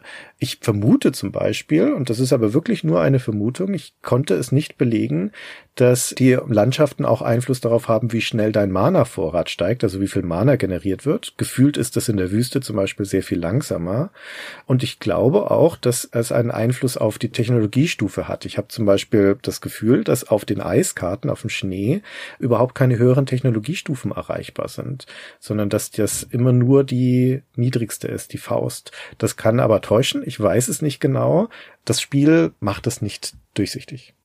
Interessant übrigens an der Stelle ist, dass es gerade wurscht ist, ob das Wasser aus Wasser ist oder aus Lava, weil Wasser ist immer tödlich in dem Spiel. Wenn dir ein Mensch ins Wasser fällt, weil du zum Beispiel, weil er rot gekleidet ist und du zum Beispiel den Boden unter ihm wegmachst, dann ertrinkt der sofort. Die können alle nicht schwimmen und ob das nun Wasser ist für ihn oder Lava, ist es gerade gleich tödlich. Das ist eine der Optionen, die du einstellen kannst. Das ist eine der Variablen. Es kann für so eine Welt entweder gelten, dass Wasser tödlich ist oder dass es nicht sofort tödlich ist. Dann schwimmt dein Mensch eine Weile im Wasser, bevor er untergeht, was bedeutet, dass du als Gott die Möglichkeit hast, in dem Moment das Land noch schnell anzuheben und die Person damit zu retten. Das ist für normale Bevölkerung irrelevant, aber deine wichtigsten Leute sind ja dein Anführer, von dem es immer nur einen gibt, und deine Ritter, die du ja für teuer Mana erkauft hast. Und so ein Ritter kann der Gegner zum Beispiel, wenn das in seiner Siedlung rumläuft, einfach versenken. Und wenn das Wasser tödlich ist, dann ist der auch sofort weg. Deswegen macht es wirklich einen Unterschied, wenn das Wasser nicht tödlich ist, weil dann hast du noch die Chance, hier noch schnell einzugreifen und ihn wieder hochzuheben. Genau, das machst du aber wirklich nicht für einzelne Leute, das machst du nur in dieser Situation, wenn dein Ritter auf dem Feindesgebiet unterwegs ist und da halt alle Leute gerade hinschlachtet. Genau. Aber es ist ja genau wie Lava dann. Auf Lava kannst du auch ein bisschen rumschwimmen, wenn du ein guter Ritter bist und dann wirst du halt gerettet. Ist nicht so heiß, die Lava. Ist nur so mittelheiße Lava. ist nur so mittelheiße Lava. Du hast es schon gesagt, aber diese ganzen Unterschiede sind alle nicht erklärt. Also es gibt so eine Fertilitätsrate, wie schnell sich die Leute fortpflanzen und auch die hängt offenkundig davon ab, auf welcher Landschaft das passiert und so. Ich habe nicht so richtig super viel gespielt damals und jetzt auch für den Podcast jetzt auch nicht nochmal ewig weit, dass ich jetzt alles gesehen hätte und so, aber ich habe das nicht fühlen können am Spiel, ehrlich gesagt. Ja, also es braucht schon eine ganze Weile Spielpraxis, glaube ich, bevor man sich das so langsam erschließen kann. Aber es ist nicht sonderlich augenfällig und ich bin mir, wie gesagt, auch nicht sicher mit diesen Beobachtungen. Und ich habe auch in meiner Recherche nirgendwo irgendeine Quelle gefunden, die mir das hätte sagen können, die mir das hätte beantworten können. Dieses Populus Handbuch, Populus ist ja in vielen Ports und Versionen erschienen. Das ist auch durch Iterationen gegangen. Die späteren Handbücher sind umfangreicher als die vorherigen. Die erklären auch ein bisschen mehr, aber das erklären sie nicht. Genauso übrigens wie der nächste Punkt, die Technologiestufen. Das ist eigentlich eine ganz coole Spielmechanik, dass deine Zivilisation deine Männchen im Laufe von so einer Partie fortschrittlicher werden in Bezug auf ihre Waffentechnologie. Das ist die einzige Technologie, die uns interessiert. Diese Art von Gott sind wir. Da werden keine Pflugscharen gebaut, sondern da werden Waffen geschmiedet. Und das siehst du immer dann, wenn du mit deinem Informations-Icon, das ist so ein kleines Schild in dem Spiel, irgendeine Person anklickst oder ein Haus anklickst, dann siehst du, die haben jeweils eine Technologiestufe, repräsentiert durch das Symbol einer Waffe. Von einer leeren Faust als die niedrigste Gattung über Knüppel und Pfeil und Bogen und Streitkolben und Armbrüste bis hin zum Schwert. Das stählerne Schwert, was die stärkste Waffe und damit die höchste Technologiestufe ist. Aber die Frage ist natürlich, A, wie wirkt sich das eigentlich aus, diese Technologiestufe, und B, wie bekomme ich die denn eigentlich? Und das erklärt auch weder das Handbuch noch das Spiel. Das ist auch etwas, was man sich wieder durch Beobachten und Spielen erschließen muss. Und das ist ja auch gar nicht so schwierig. Das korrespondiert nämlich eins zu eins mit den Gebäuden. Also das niedrigste Gebäude, die Lehmhütte, da ist die Technologie eine Faust. Wenn du dann in die nächsthöhere, in die Strohhütte gehst, dann ist es ein Stein, so ein Faustkeil. In der Steinhütte ist es ein Knüppel, im Holzhaus ist es ein Speer, im Steinhaus ist es eine Axt und so weiter bis zum Schloss, wo dann das Schwert drin ist. Und Menschen, die darin geboren wurden, in so einem Haus und dann in die Welt hinausgehen, die haben die entsprechende Waffe in der Hand. Nicht repräsentiert in der Grafik, aber halt in ihnen gespeichert sozusagen. Ja, und wenn zwei ansonsten gleich starke Männchen aufeinandertreffen, dann gewinnt in dem Kampf das Männchen mit der besseren Waffe. Das ist es im Kern, aber so eine vergleichsweise simple Spielmechanik ist so wahnsinnig schwer nachzuvollziehen in dem Spiel. Also es erklärt sich da einfach nicht gut in diesen Details. Weil es das nicht grafisch darstellt. Genau. Also was es darstellt, ist diese Landschaft und darin diese Gebäude, die auch sehr klar zu unterscheiden sind. Du guckst einmal auf ein Gebäude und du weißt sofort, wo auf der Skala von eins bis zehn das ist. Das ist halt sehr klar und auch gut gemacht. Die korrespondieren natürlich auch mit dem Landgewinn, also die sind dann halt auch größer und nehmen mehr Fläche ein und so.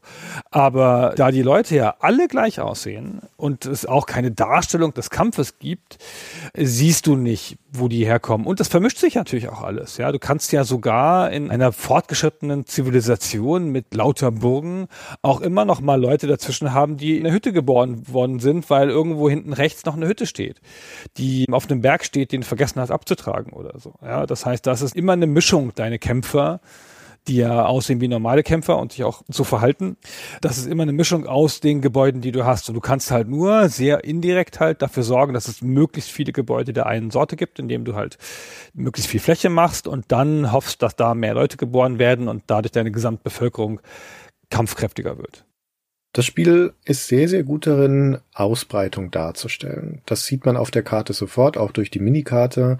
Und man hat ein sehr gutes Gefühl dafür, wer ist wo und wie weit erstreckt sich mein Terrain. Und es ist sehr schlecht darin, Macht darzustellen, Mächtigkeit oder Stärke darzustellen, insbesondere für meine Bevölkerung.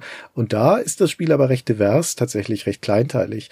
Weil so ein Mensch, der über die Karte läuft, der kann also zum einen diese Technologiestufe haben, diese Waffe, und zum anderen aber auch noch eine individuelle Stärke. Und diese Stärke wird repräsentiert durch drei Stärkebalken, das muss man sich mal vorstellen, von denen das Spiel aber nur zwei darstellen kann. Das heißt, es switcht dann auch zwischen denen, je nachdem, wie stark dieses Männchen ist. Und es füllt immer einen von den Balken, wenn er voll ist, wird im zweiten Balken ein Stückchen dazugefügt. Wenn der zweite auch voll ist, wird im dritten ein Stückchen dazugefügt. Ja, das ist wie die Einerstelle, die Zehnerstelle, die Hunderterstelle. Und das ist ein an sich schon grotesk schwierig zu verstehendes System. Je nachdem, in welchem Haus sie geboren wurden, haben sie eine unterschiedliche Stärke und dann können sie sich miteinander verschmelzen und dann verschmilzt auch ihre Stärke und so bilden sich dann stärkere Leute. Und das ist extrem schwer tatsächlich zu verstehen. Also du musst wirklich einen Menschen anklicken mit dem entsprechenden Info-Icon, um herauszufinden, wie stark der denn eigentlich ist. Das gilt auch gerade für einen Ritter und für den Anführer. Und das macht es dann doch wieder sehr bürokratisch, diese ganze Geschichte. Und man sieht manchmal an solchen Spielen, was kleine Interface-Elemente für einen Unterschied machen für das Verständnis von Spielmechaniken. Und das sieht man sehr schön zwischen diesem ersten Populus und dem zweiten Populus, das dann zwei Jahre später rauskam, an einer zentralen Mechanik, nämlich dem Geborenwerden von neuer Bevölkerung. Wir sagten ja schon, da steht also ein Haus und in diesem Haus wohnt jemand drin und nach einiger Zeit ploppt da dann ein neuer Bewohner raus. Da wurde dann jemand Neues geboren. Das geht in den kleinen Hütten schneller und in den großen Palästen dauert's länger. Dafür ist dann die Person, die da rauskommt, stärker. So, jetzt wäre es, glaube ich, eine wichtige Information zu wissen, wie lange das noch dauert, bis aus meinem Schloss zum Beispiel die nächste Person rauskommt. Und das weiß ich in Populous einfach nicht. Was aber bei dem Schloss zu sehen ist, ist so eine kleine Flagge. Da weht eine kleine Fahne darüber, die ist entweder blau oder rot und die zeigt mir an, zu welcher Seite dieses Gebäude gehört. Das ist ja schon eine wichtige Information. Und was Populous 2 jetzt macht, es nimmt genau das gleiche System, gleiche Flagge, nur jetzt steigt diese Flagge an der Fahnenstange langsam nach oben und wenn sie oben angekommen ist, kommt ein neuer Bewohner raus. Das ist eine wirkliche Kleinigkeit, aber es ist perfekt. Das ist so ein schönes Interface-Element, das genau dieses Problem beseitigt. Ist halt wahnsinnig wichtig, weil es gibt durchaus Gründe, dass du deine Landschaft noch mal ein bisschen umbaust an ein paar Stellen. Da ja die sofort wieder neu entstehen, die Gebäude, ist es auch gefühlt nicht so schlimm, wenn du mal eine Burg wieder einreißt. Aber wenn du die halt gerade einreißt, kurz bevor jemand Neues rauskommt, ist halt gerade doof. Und das möchtest du gern vermeiden und dazu hast du dann jetzt endlich dazu einen klaren Indikator. Das würde ich anders sehen tatsächlich, weil es ist sogar im Gegenteil. Du möchtest deine Gebäude sogar verkleinern, bevor jemand rauskommt. Das ist eine der wichtigsten Spielmechaniken und damit kommen wir dann auch zu den spannenden Seiten des Spiels, ja, was das eigentlich gut macht. Denn in den meisten Fällen ist es gar nicht sinnvoll zu warten, gerade bei den großen Gebäuden, bis da tatsächlich von alleine jemand rauskommt, sondern du möchtest deine Bevölkerung gerne zwingen, schnell zu expandieren. Wenn du eine Siedlung hast, die sehr fortgeschritten ist oder sagen wir dein Startgebäude ist sogar schon ein Schloss, weil du gleich alles drumherum eingeebnet hast, dann bleibt die Bevölkerung da drin ewig hocken, weil denen geht's da gut und die warten, bis sie wirklich vollständig einen auf stärkster Technologiestufe ihrer Schwerträger ausgebildet haben, in die Welt schicken. Das dauert. Und möchtest aber gerade am Anfang erstmal Land nehmen. Du möchtest erstmal ausbreiten. Du möchtest, dass du mehrere Häuser hast. Das heißt, du musst die Leute rauszwingen aus deinem Schloss. Und das machst du, indem du es wieder verkleinerst, indem du um das Schloss herum eine Delle ins Gelände haust oder einen Berg raushebst. Dann wird es sofort wieder zum kleineren Gebäude. Und jetzt springt da dann der Bevölkerungsmensch raus, der jetzt dann kein Schwerträger ist, sondern dann halt nur ein Armbrustträger. Aber das ist in dem Fall egal. Der Feind ist eh noch weit weg. Hauptsache, es läuft wieder jemand über die Landschaft und besiedelt neues Land. Das heißt, eine deiner wichtigsten Taktiken als Populus-Gott ist Bevölkerungsmanagement, indem du ständig die Burgen wieder einreißt und sofort wieder entstehen lässt, aber du gehst durch deine Siedlung und quetscht Leute raus. Du bist ein Zitronenquetsche-Gott. Du quetscht deine Gebäude aus, damit da endlich die Bevölkerung rumläuft und nicht faul auf ihren vier Buchstaben sitzt. Das habe ich auch gemacht, aber mir war tatsächlich, ehrlicherweise, ich bin jetzt aber auch kein Experte für dieses Spiel dann, was das Spielen angeht, war mir nicht klar, dass ich dabei keine Figur verliere. Ja. Ich dachte, diese Figur, die verliere ich dann. Und dafür kann ich aber die anderen, die da schon drin sind, dann halt befreien, damit sie, wie du es beschrieben hast, kleinere Siedlungen bilden und mehr Land nehmen. Ach so, die wird dann nur nicht ausgebildet. Ich dachte, das ist eine Geburt, weißt du? Ich dachte, der ist ja erst in dem Moment fertig geboren, wenn der da rauskommt und vorher ist der nicht da. Nee, also das Spiel erklärt sich da nicht gut. Aber es geht darum, deine Bevölkerung auf Kosten von ihrer Fortschrittlichkeit gerade am Anfang der Partie erstmal überhaupt rauszukriegen. Das ist ja wurscht, ob die da, wie gesagt, mit einem Faustkeil rumlaufen. Es gibt eh noch niemanden, dem man den Schädel einschlagen müsste. Da kommen wir auf diese strategische oder taktische Ebene des Spiels, die dann wieder ganz cool ist, weil sich hier zeigt, dass mit einem einfachen System doch recht viel zu machen ist Dein Mittel ist ja hier auch das Absenken und Anheben von Land. Das benutzt du dann wieder, um deine Bevölkerung da rauszukriegen zum Beispiel und um ihnen so indirekt zu signalisieren, hey, es wird jetzt Zeit, mal irgendwo hinzugehen. Und es ist also eine wichtige Entscheidung, gerade wenn du in den fortschrittlicheren Kampagnenmissionen gegen starke Computergegner spielst, ob du eine Siedlung haben möchtest, die idealtypisch gebaut ist, also mit viel ebenen Land und vielen Schlössern, oder ob du nicht vielleicht im Gegenteil dein Land absichtlich etwas zuklüftet lässt, damit da lauter kleinere Gebäude draufstehen, die aber fortlaufend neue Leute produzieren. Aus so einer Lehmhütte, da ploppen halt nur Trottel raus, aber dafür massenhaft von denen.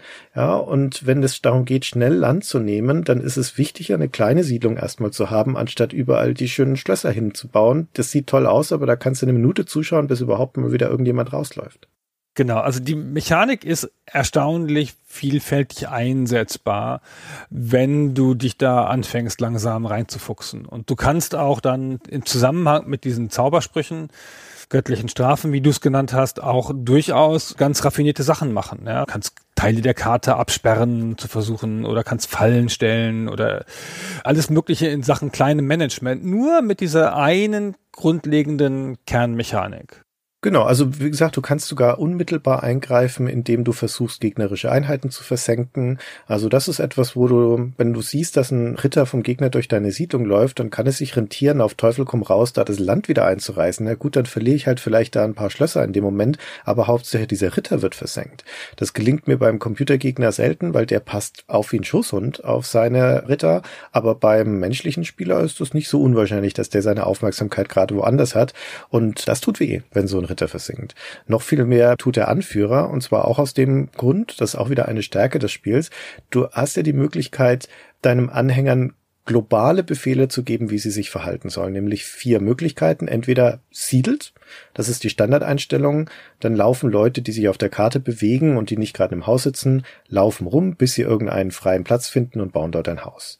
Die nächste Option ist kämpft, dann laufen die Leute rum und schauen, ob sich in der Gegend irgendwo ein Roter befindet. Und wenn sie einen finden, dann laufen sie hin und hauen dem auf die Mütze. Die nächste Option ist verbindet euch, dann laufen deine Leute rum und gucken, ob irgendwo ein anderer Blauer in der Nähe ist. Und wenn sie den treffen, dann verschmelzen sie zu einer stärkeren Figur. Und so durch dieses Verschmelzen von Figuren machst du die einzelnen Einheiten stärker. Und das letzte ist, geht zu dem päpstlichen Magneten. Das hatte ich vorhin schon mal erwähnt. Da sagst du deinen Leuten, geht zu diesem Magneten und dort verschmelzen sie dann auch wiederum mit dem Anführer, der dort auch rumläuft. Das ist die Vorbereitung, um einen Ritter zu bauen. Du möchtest möglichst viele Leute verschmelzen in diesem Anführer und dann den Anführer zum Ritter schlagen. Und je mehr Leute der in sich drin hat, sozusagen, je mehr er kannibalisch aufgefressen hat, um ihre Kraft in sich zu vereinigen, desto stärker wird er.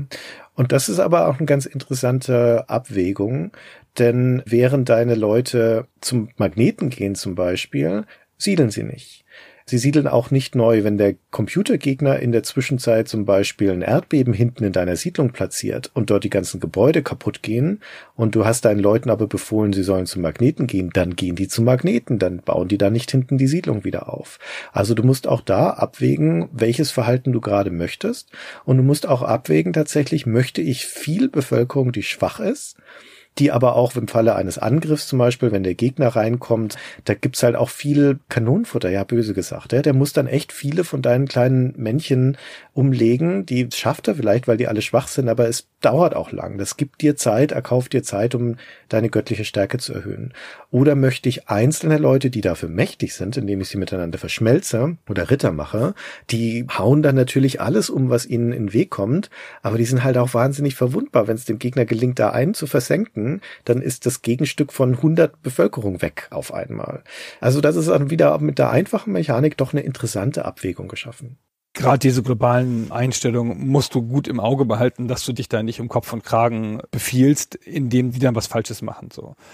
Wie du schon gesagt hast, dass der Computer die ins Wasser werfen kann, indem er ihnen das unter den Füßen wegbaut, ist halt eine super starke Mechanik, auf die man halt aufpassen muss. Und man sieht's richtig, wenn du dem Computergegner begegnest und willst halt das auch machen, dann baut er das halt schnell wieder zu. Unsichtbar, also du siehst da nicht ein Icon oder so, mit dem er das macht oder einen Cursor leider, aber du siehst, dass deine Gräben wieder geschlossen werden und das ist schon ganz interessant, das zu sehen, ja, wie das dann so hin und her wogt und so. Und natürlich der in unserer Erzählung eben leicht unterschätzte Sumpf, mit dem du halt auch mal einfach eine Linie ziehen kannst, theoretisch zwischen dir und dem Feind und so. Und wenn der gegnerische Gott da nicht aufpasst, ja, dann läuft halt so ein Ritter auf dem Weg zum Feind auch einfach da mal rein. Und ist dann sofort weg in der Regel, genau. Der Sumpf, der unterscheidet nicht zwischen Freund und Feind, da können deine eigenen Leute genauso reinlaufen, aber grundsätzlich ist das natürlich auch ein mächtiges Instrument, um gerade starke Einheiten sofort auszulöschen. Und das tut dann halt weh. Also das geht ins Mikromanagement dann schon fast rein, dafür zu sorgen, dass deine autonom agierenden starken Einheiten, dass es denen halt auch gut geht, dass die ihr Potenzial entfalten können. Und während du da micromanagst, kannst du dich natürlich nicht so sehr um das Wohl deiner Siedlung kümmern, weil deine Aufmerksamkeit ist ja in der Regel nur an einer Stelle. Und das wiederum ist eine Gelegenheit für den Gegenspieler oder den Computer in deiner Siedlung Schabernack anzurichten. Und in den fortgeschritteneren und anspruchsvolleren Leveln oder gegen einen menschlichen Spieler ist es natürlich auch eine interessante Dynamik, die in der Karte besteht. Während man am Anfang noch hauptsächlich damit beschäftigt ist, wirklich erstmal seine Siedlung auszuweiten, ist spätestens sobald es ins Erdbeben geht, die erste Machtfähigkeit, die erste Götterfähigkeit, die zerstörerische, die freigeschalten wird, dann geht's los, dass die Siedlungen auch wieder zerrüttet werden vom Feind. Und dann bist du ständig auch mit Aufräumarbeiten beschäftigt und hast auch immer diese Abwägung, lohnt sich das jetzt wirklich alles, was hier gerade kaputt gegangen ist, wieder zu planieren. Bei einem Vulkan, der dir wirklich das Land komplett zerstört und die scheiß Felsen überall rumliegen, lohnt sich das echt jetzt hier alles wieder zu planieren. Also da geht's dann in Richtung von Schadensbegrenzung, wo du dich auch innerlich verabschieden musst von der perfekten Siedlung, wo du tatsächlich das Terrain lesen musst und überlegen musst, okay, mit wie vielen Klicks bekomme ich jetzt hier ein Terrain, das einigermaßen wohnlich ist, ohne dass jetzt da unbedingt die großen Burgen stehen müssen. Ein paar möchte ich vielleicht haben, damit meine Technologiestufe hochgeht. Aber Hauptsache ist, die Bevölkerungshoheit zu gewinnen. Wer mehr Menschen hat, hat mehr Mana und das ist in der Regel dann auch langfristig der Schlüssel zum Sieg. Genau, in dem Spiel ist nichts ewig. Ne? Du baust da nicht deine schöne Supersiedlung, die dann gesichert ist und die du verteidigst und die dir dann ewig Rohstoffe oder Energie oder Zauberkraft oder sonst irgendwas spendet, sondern hier ist alles im Fluss, alles kann zerstört werden, kann auch in zwei Minuten wieder aufgebaut werden, wenn du es willst, aber alles geht ständig kaputt und wird wieder errichtet und geht wieder kaputt. Es ist nicht irgendwie, dass du in irgendwas investierst und dann am Ende des Spiels einen schönen Gewinnstatus hast, indem du die ganze Karte hast und die gegnerische Basis ist zerstört oder so wie in einem Echtzeitstrategiespiel, sondern Hauptsache du hast halt genug Mana gehabt. Hier kann das auch echt hinterher alles kaputt sein, auf beiden Seiten schlecht aussehen. Ja, zumal wenn du die höchste Macht nimmst, das Armageddon, was wir noch gar nicht erklärt haben, das ist ja quasi der Endgame-Button. Das heißt, Partie jetzt beenden bitte. Und das schickt dann einfach beide Fraktionen zum unmittelbaren Endkampf. Und da wird die gesamte Karte, also sie wird nicht eingeebnet, aber alle Häuser werden entfernt. Also alles, was du an Zivilisation aufgebaut hast, wird mit einem Schlag zerstört und alle deine Leute laufen in die Kartenmitte und dort findet die große Endschlacht statt. Das ist ganz cool eigentlich. Das ist wie zwei Ameisenarmeen, die dann aufeinander zulaufen. Da ist auch richtig was los auf der Karte dann. Aber es ist ein bisschen deprimierend, weil es nochmal deutlich macht, dass es uns hier nicht darum geht, etwas zu erschaffen. Das ist alles nur Mittel zum Zweck. Und sobald wir den Gegner besiegt haben, verabschieden wir als Gott uns ja auch aus diesem Land. Das ist mir völlig wurscht, was mit meinen Anhängern dann passiert. Vermutlich werden sie da nicht lange überleben auf dieser leeren Karte. Aber darum geht's nicht. Es geht ums Auslöschen. Ja, es war gar nicht unsere Absicht, hier dauerhaft deren Gott zu sein. Wir wollten sie bloß aussaugen und genug Mana mitnehmen, um den Sprung in die nächste Welt zu schaffen. Das ist aber die richtige. Ja, und die bisherige lassen wir zurück. Also, wie gesagt, ich finde, das Spiel fühlt sich sehr mechanisch an, auch dadurch, dass du halt nie das Gefühl hast, in der richtigen Welt zu sein. Also es ist halt ein sehr mechanisches Spiel nach Regeln und diese Regeln sind es aber, die es interessant machen, auch wenn du gar nicht alle so richtig verstehst oder ich jedenfalls nicht. Nee, ich verstehe diese Regeln auch alle nur zu einem Teil. Und es gibt ja eine ganze Reihe von eben diesen Variablen, die Regeln verändern und die in der Kampagne dann auch dafür sorgen, dass trotzdem, obwohl das alles ja so erzeugt ist, eine Art von Progression drinsteckt, gerade was den Schwierigkeitsgrad angeht. Der KI-Gegner zum Beispiel, der hat zwei Kompetenzregler, die bestimmen, wie aggressiv er ist und wie schnell er baut und wie schnell seine Bevölkerung sich vermehrt. Und im Laufe der Kampagne wird es natürlich immer stärker. Na, da wird er dann auch immer schneller.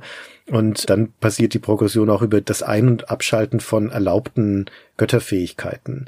Also zum Beispiel die Karte 175, Al-Papal heißt die. Das ist eine Graslandkarte. Da startet jeder von uns mit einem einzigen Anhänger, was nicht viel ist. Und der Gegner kann alle seine Götterfähigkeiten einsetzen und wir gar keine. Keine. Und das ist natürlich dann eine interessante Herausforderung, weil du nicht mehr darauf setzen kannst, dass du dem Gegner mit Erdbeben in Schach halten kannst und so und du kannst auch keine Ritter ausbilden, um ihn zu bekämpfen, sondern dein einziges Heil liegt in der zahlenmäßigen Überlegenheit. Du musst dich schneller ausbreiten, so schnell wie möglich bis zum Gegner und dann deine normalen Leute in den Kampf schicken, während er dich mit Sümpfen und Rittern und allem möglichen traktiert. Und das allein dieses Ein- und Ausknipsen von Dingen schafft also schon interessante Herausforderungen. Oder Level 250, das heißt Very Oxt. Das ist eines, wo wir beide nur Erdbeben und Flut können als Fähigkeiten, aber der Gegner kann zusätzlich Ritter. Und da merkt man ja doch nochmal, was für einen Unterschied es macht, ob man Ritter erzeugen kann oder nicht spätestens wenn der erste rote Ritter durch deine Basis schneidet. Und das bringt auch nichts zu versuchen, ihn zu versenken, weil die KI ist schnell genug, ihn da immer wieder rauszuheben. Und dann spielst du da eine Partie, wo, wenn du nicht schnell genug bist, ständige Erdbeben deine Siedlung erschüttern, dauernd Ritter neue kommen, die da deine Bevölkerung massakrieren und du überhaupt nicht dran denken kannst, da irgendwie schöne Schlösser hinzubauen, weil die werden sofort in der nächsten Sekunde wieder eingeäschert, wenn das nächste Erdbeben zuschlägt. Da kennt der Gegner auch nichts, ne? Der macht die dann im Dauerfeuer bei dir rein. Also ich habe diese Karte dann gelöst, indem ich auf eine Flut gespart habe und mein Lager eine Stufe höher gebaut habe als er und dann bei erster Gelegenheit das Wasser absteigen lassen und dann ist seine Siedlung fast vollständig abgesoffen. Ja, und dann hatte ich die Oberhand. Aber letztendlich läuft es eigentlich, wie gesagt, auf die Bevölkerungszahl heraus und man merkt es am deutlichsten durch das Progressionselement in der Kampagne, das den größten Unterschied auf den Schwierigkeitsgrad macht. Das ist nicht die KI-Kompetenz, das ist nicht die erlaubten Fähigkeiten, sondern das ist einzig und allein, mit wie vielen Leuten du die Partie startest. Bei den höheren Leveln beginnt es irgendwann zu kippen und irgendwann hat der Gegner mehr Startbevölkerung als du. In der höchsten Karte hat er 13 und du 1.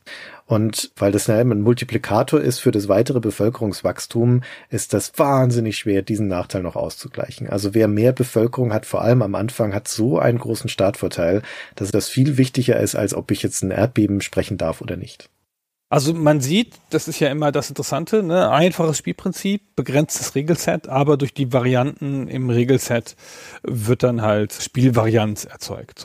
Ist jetzt vielleicht kein Ersatz für eine richtige Kampagne, aber vielleicht haben wir es am Anfang ein bisschen hart dargestellt, ja. Also du erlebst schon interessante Situationen im Lauf der Kampagne. So, man würde sich manchmal natürlich noch wünschen, es wäre noch ein bisschen interessanter oder ein bisschen was Zusätzliches drumrum, aber du kannst halt auch mit Herausforderungen konfrontiert werden, die du so noch nicht gesehen hast jetzt. Vielleicht nicht jeden deiner 175 Levels da, die du gebraucht hast bis zu dieser einen Karte, die du eben beschrieben hast, aber hin und wieder kommt das dann doch. Ja, also man merkt auch, das Spiel empfiehlt es nach hinten raus natürlich trotzdem an Abwechslung, auch an spielmechanische Abwechslung und man merkt es auch daran, dass es die eine oder andere recht bizarre Regel hat.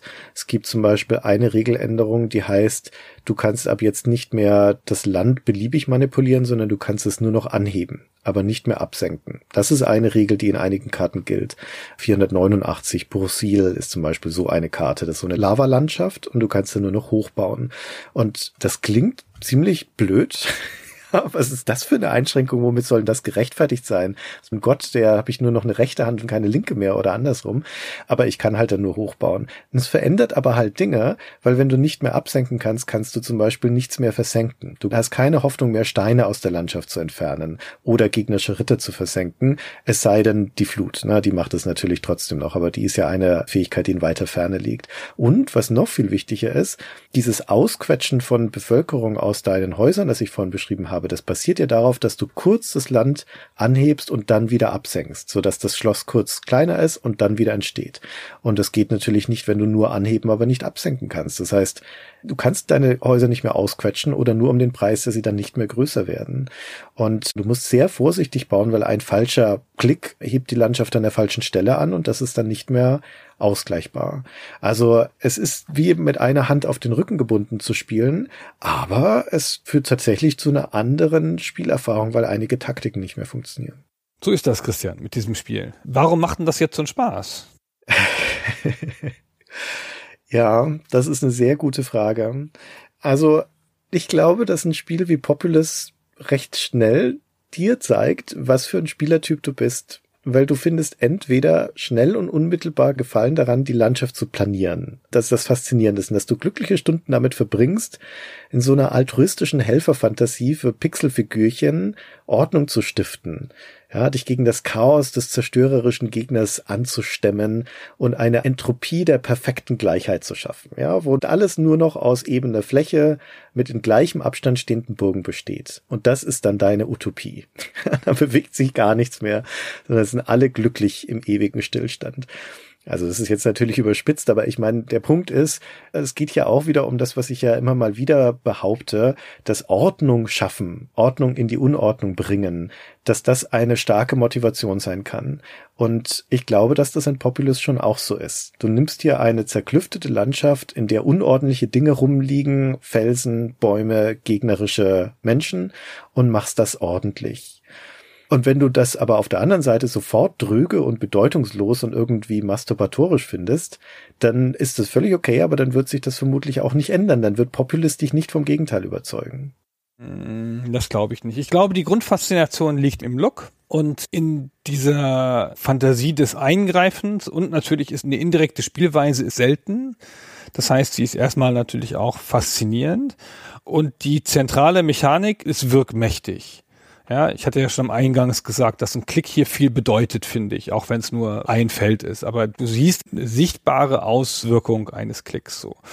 Da passiert halt auch wirklich was so. Ja, und das ist echt eine Mechanik, die hast du so noch nicht gesehen vorher. Ist einfach neu. Ist einfach eine frische Mechanik. Gab es auch danach nicht so oft, dass du Land verändern kannst durch Erhöhen und Absenken.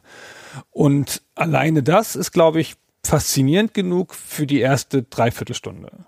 Alleine da so reinzukommen, die Männchen rumlaufen zu sehen, das hoch und runter zu machen.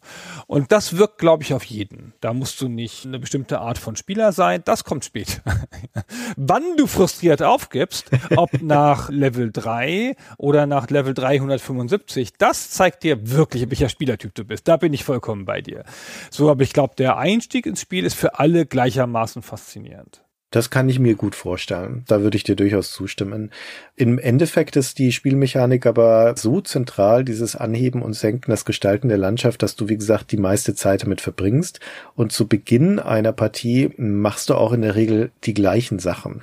Natürlich in Abhängigkeit von der Startposition auf der Karte und wie viele Leuchten du hast und sowas. Aber eigentlich geht's immer nur darum, erstmal Terrain einebnen, Leute rauspressen aus den Hütten, Terrain einebnen, Leute rauspressen und so weiter, bis halt genügend Mana da ist. Und abwechslungsreicher und herausfordernder wird es immer erst dann, wenn man in das Midgame reinkommt. Wenn die beiden Götter stark genug sind und ausgebreitet genug sind, dass es jetzt dann losgeht, dass sie sich gegenseitig behaken mit den Katastrophen.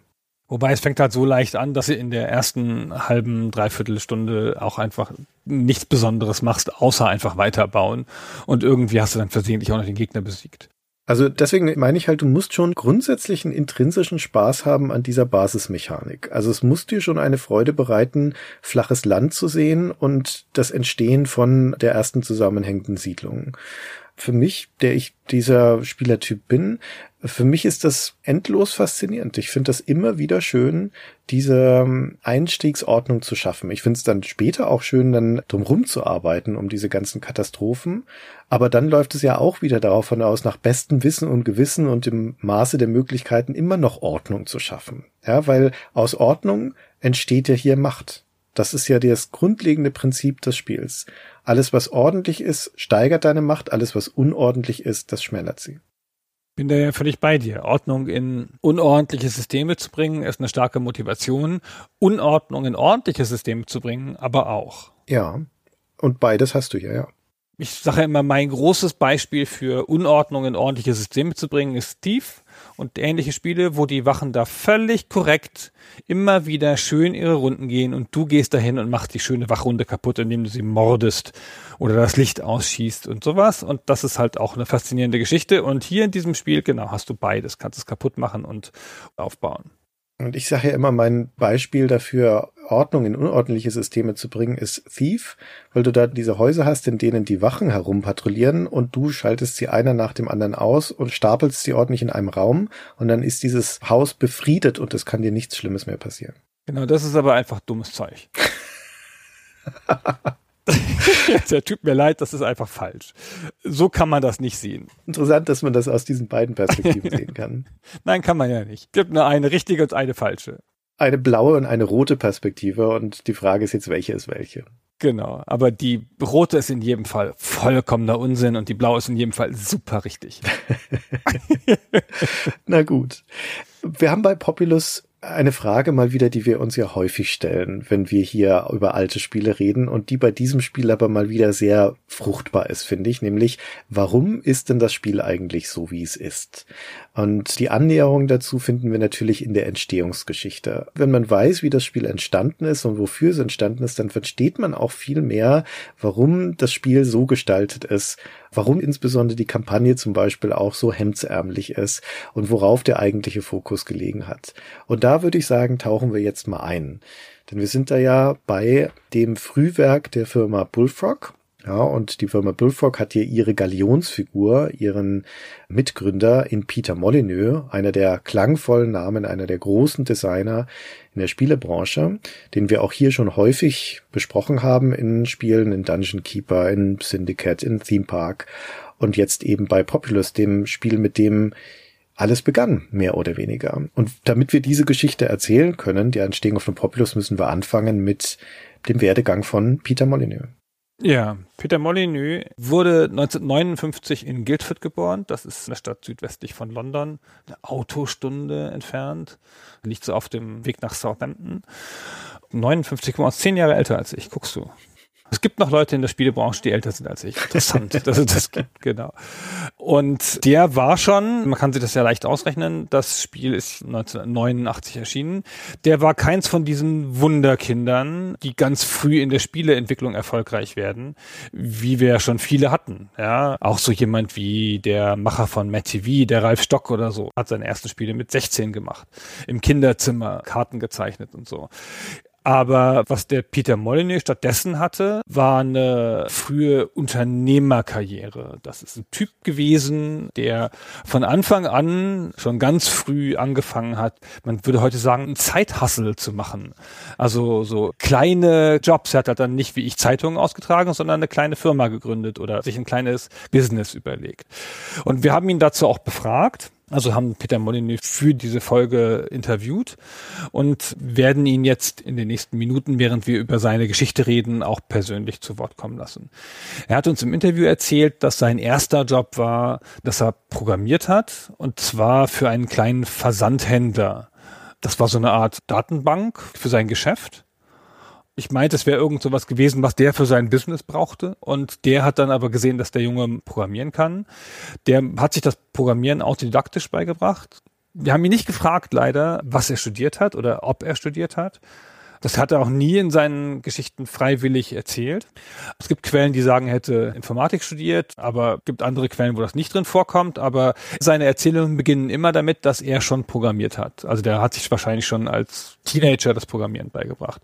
Und dieser Versandhändler, der hat ihm dann Geld gegeben, um eine eigene Firma zu gründen womit sich gleich zwei Sachen zeigen. Der Molyneux ist jemand, der schon früh programmieren kann in einer Welt, in der Programmierer sehr selten sind und in der Programmierer fast alles Autodidakten sind.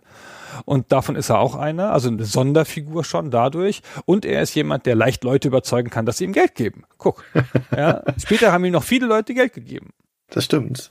Ja, und was er dann macht, ist nach eigener Erzählung, dass er erstmal versucht, Disketten zu verkaufen und das Geschäftsmodell, das er sich da überlegt, ist immer, wenn man ihm einen Zehnerpack Disketten abnimmt, bekommt man ein Stück Software dazu und diese Softwarestücke, kleine Anwendungssoftware und sowas, hat er selber geschrieben in Basic und eines davon ist ein Spiel. Das ist also das erste Spiel, das Peter Molyneux schreibt. Wir sind da jetzt im Jahr 1984, da ist Molyneux 25 und schreibt in Basic eine Wirtschaftssimulation. The Entrepreneur heißt die, also der Unternehmer und nachdem das mit diesem Diskettenversand sich als Rohrkrepierer erweist, denkt er, naja gut, dann versuche ich mal wenigstens dieses Spiel einzeln an den Mann zu bringen, schaltet da ein paar Anzeigen in Spielemagazinen und verkauft nach eigener Erzählung zwei Exemplare von diesem Spiel. Was genau das war, dieses Entrepreneur, da gibt's gar nicht so viel Informationen dazu, deswegen haben wir ihn das mal gefragt und jetzt können wir mal hören, wie sich Peter Molyneux anhört. Hier erzählt er von The Entrepreneur. You know, I've always had a love for simulations, and this was a simulation of running a little business. Weißt du, ich hatte immer eine Vorliebe für Simulation. Entrepreneur war eine Wirtschaftssimulation, in der man ein kleines Unternehmen geführt hat. Du hast Produkte hergestellt und verkauft. Und es gab eine ganze Reihe von Zufallsereignissen, die dein Geschäft gestört haben. Das war ein rein textbasiertes Spiel, weil ich es ganz alleine programmiert habe und ich kann für mein Leben nicht zeichnen. Das Spiel hat sogar Spaß gemacht, aber zu dem Zeitpunkt war es einfach nicht das, was die Welt haben wollte. It actually was a great deal of fun, but it just is not what the world wanted at that particular time. Klingt wie eine gute deutsche Wirtschaftssimulation. ja, war seiner Zeit voraus oder hat im falschen Land gelebt. Genau, in Deutschland hätte das dann Rainbow Arts gekauft und das wäre ein Hit geworden. Vielleicht.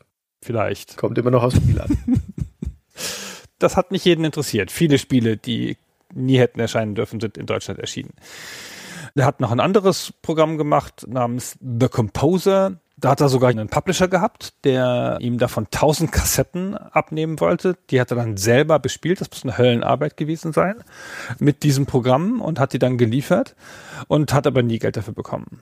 Ja, also das ist alles nicht so wahnsinnig erfolgreich, aber er ist eben da schon in der Programmiererszene aktiv und schreibt seine eigenen Sachen und wie das häufig so ist in dieser Zeit, insbesondere in England, wo also ganz viel sich zurückführen lässt von diesen Karrieren, sind die örtlichen Computerläden. Da hängt die Jugend ab, da hängen die interessierten Leute ab, da treffen sich die Nerds, da werden Erfahrungen ausgetauscht und so weiter. Und auch bei Peter Molyneux ist es so. Da gibt's in Guildford nämlich auch so einen Laden. In der Bridge Street Nummer 5, da steht so ein englisches Doppelhaus mit einer roten Klinkerfassade und Stufengiebeln, drei Stockwerke, oben ist so ein Dachgeschoss, dann zwei Stockwerke mit Wohnungen und unten drunter sind Läden. Und einer davon ist ein Hi-Fi-Laden namens PJ Hi-Fi. Und der verkauft 1984 eben auch Computer und Software. Den Laden gibt's übrigens bis heute an der gleichen Stelle. Und in diesem Laden, da arbeitet ein junger Mann namens Les Edgar. Und Peter Molyneux trifft dort, ist dort also auch immer mal wieder in diesem Laden natürlich, trifft den Les Edgar, freundet sich an mit ihm und die beiden verstehen sich gut und beschließen, wir könnten doch gemeinsam eine Firma gründen die ursprüngliche Geschäftsidee dieser Firma. Es gibt unterschiedliche Aussagen von den beiden darüber, was das Vorhaben eigentlich war. Der Les Edgar sagt, wir wollten Softwaredienstleistungen anbieten für Datenbanken. Du hast schon gesagt, Programmierer damals noch vergleichsweise rar, aber es gibt schon Unternehmen, die arbeiten mit Software, die haben Datenbanken im Einsatz und die brauchen dafür aber auch Leute, die die installieren, die die pflegen, die die warten und so weiter. Also sowas denken sich Edgar und Molyneux könnten wir doch anbieten. Das ist die eine Origin Story. Die andere Origin Story stammt von Peter Molyneux und ist Molyneuxiger, das heißt viel lebhafter und bunter. Er erzählt nämlich gerne, dass er damals verliebt gewesen sei in eine junge Frau namens Camille, die Tochter eines Schweizer Unternehmers. Und dieser Unternehmer, sehr erfolgreicher Mann, hätte ihm geraten, das Geld liegt im Import und Export. Also importiere doch oder exportiere doch Waren aus England in die weite Welt und mache damit deinen Reibach. Vermutlich ist auch beides irgendwie wahr, denn die Firma, die die beiden miteinander gründen, am 27. März 1985, um genau zu sein. Die heißt Taurus Impacts Limited. Das Taurus ist der Stier, das ist das gemeinsame Sternzeichen von Peter Molyneux und Les Edgar und das Impex, das steht vermutlich für Import-Export. Also allein der Name dieser Firma legt nahe, dass diese Molyneux Origin Story schon einen Kern der Wahrheit hat. Und diese Firma macht jetzt in der Folge tatsächlich auch beides. Die exportiert Dosenbohnen in die arabische Welt und sie arbeitet gleichzeitig aber auch an Datenbanksoftware. Noch nicht an einer eigenen, also die schreiben keine eigene Software, sondern die machen das für lokale Unternehmen. Das ist so bizarr, dass man eine Firma hat für Software und Import, Export von gebackenen Bohnen. Aber bei der Molyneux ist halt ein Unternehmer vom Typus her und der Edgar auch. Die machen halt was, um Geld zu verdienen. Wir sind hier noch nicht in diesem Territorium, wo es um eine Berufung geht oder um ein besonderes Talent oder darum, was Nachhaltiges aufzubauen oder sonst irgendwas. Diese beiden Typen brauchen Geld, haben keins und machen irgendwas, um Geld zu verdienen. Ja, und sonderlich erfolgreich ist es leider nicht, wenn man dem Molyneux glaubt. It was business applications and importing and exporting. And that sounds very grand, but actually Unser Geschäft war Anwendungssoftware und Import-Export. Klingt großartig, war's aber nicht. Ich glaube, wir haben ungefähr so viel Geld gemacht, wie wir gebraucht haben, um gebackene Bohnen und Kartoffeln zu essen. Denn was anderes konnten wir uns nicht leisten. Wir haben praktisch kein Geld verdient. So we were making virtually nothing. Wir sind im Jahr 1985 und alles ist erfolglos gewesen, was Molyneux bis jetzt gemacht hat. Die Disketten und den Entrepreneur und jetzt den Import-Export. Alles funktioniert nicht besonders. Naja, er hat was gemacht und ich meine, eine Firma gründen muss man auch erstmal, aber noch nichts ist erfolgreich. Und wir steuern jetzt aber im Jahr 1985 schon auf den ersten kleinen Durchbruch zu.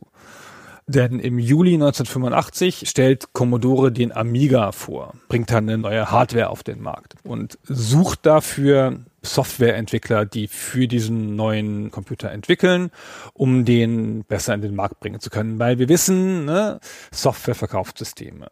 Irgendwann in diesem Jahr, 1985, meldet sich Commodore bei Taurus Impacts und lädt Molyneux und Les Edgar ein in die Europazentrale in Deutschland, in Braunschweig, wo sie ihr Werk haben, wo sie die Endfertigung machen. Also Frankfurt ist die Verwaltungszentrale und in Braunschweig ist das Werk.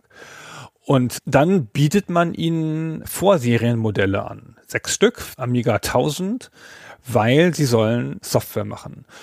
Und das ist auch eine sehr komische Geschichte. Molyneux erzählt das halt immer so, dass sie verwechselt worden seien mit einer Firma Torus, die Netzwerksoftware herstellt, Torus, Taurus.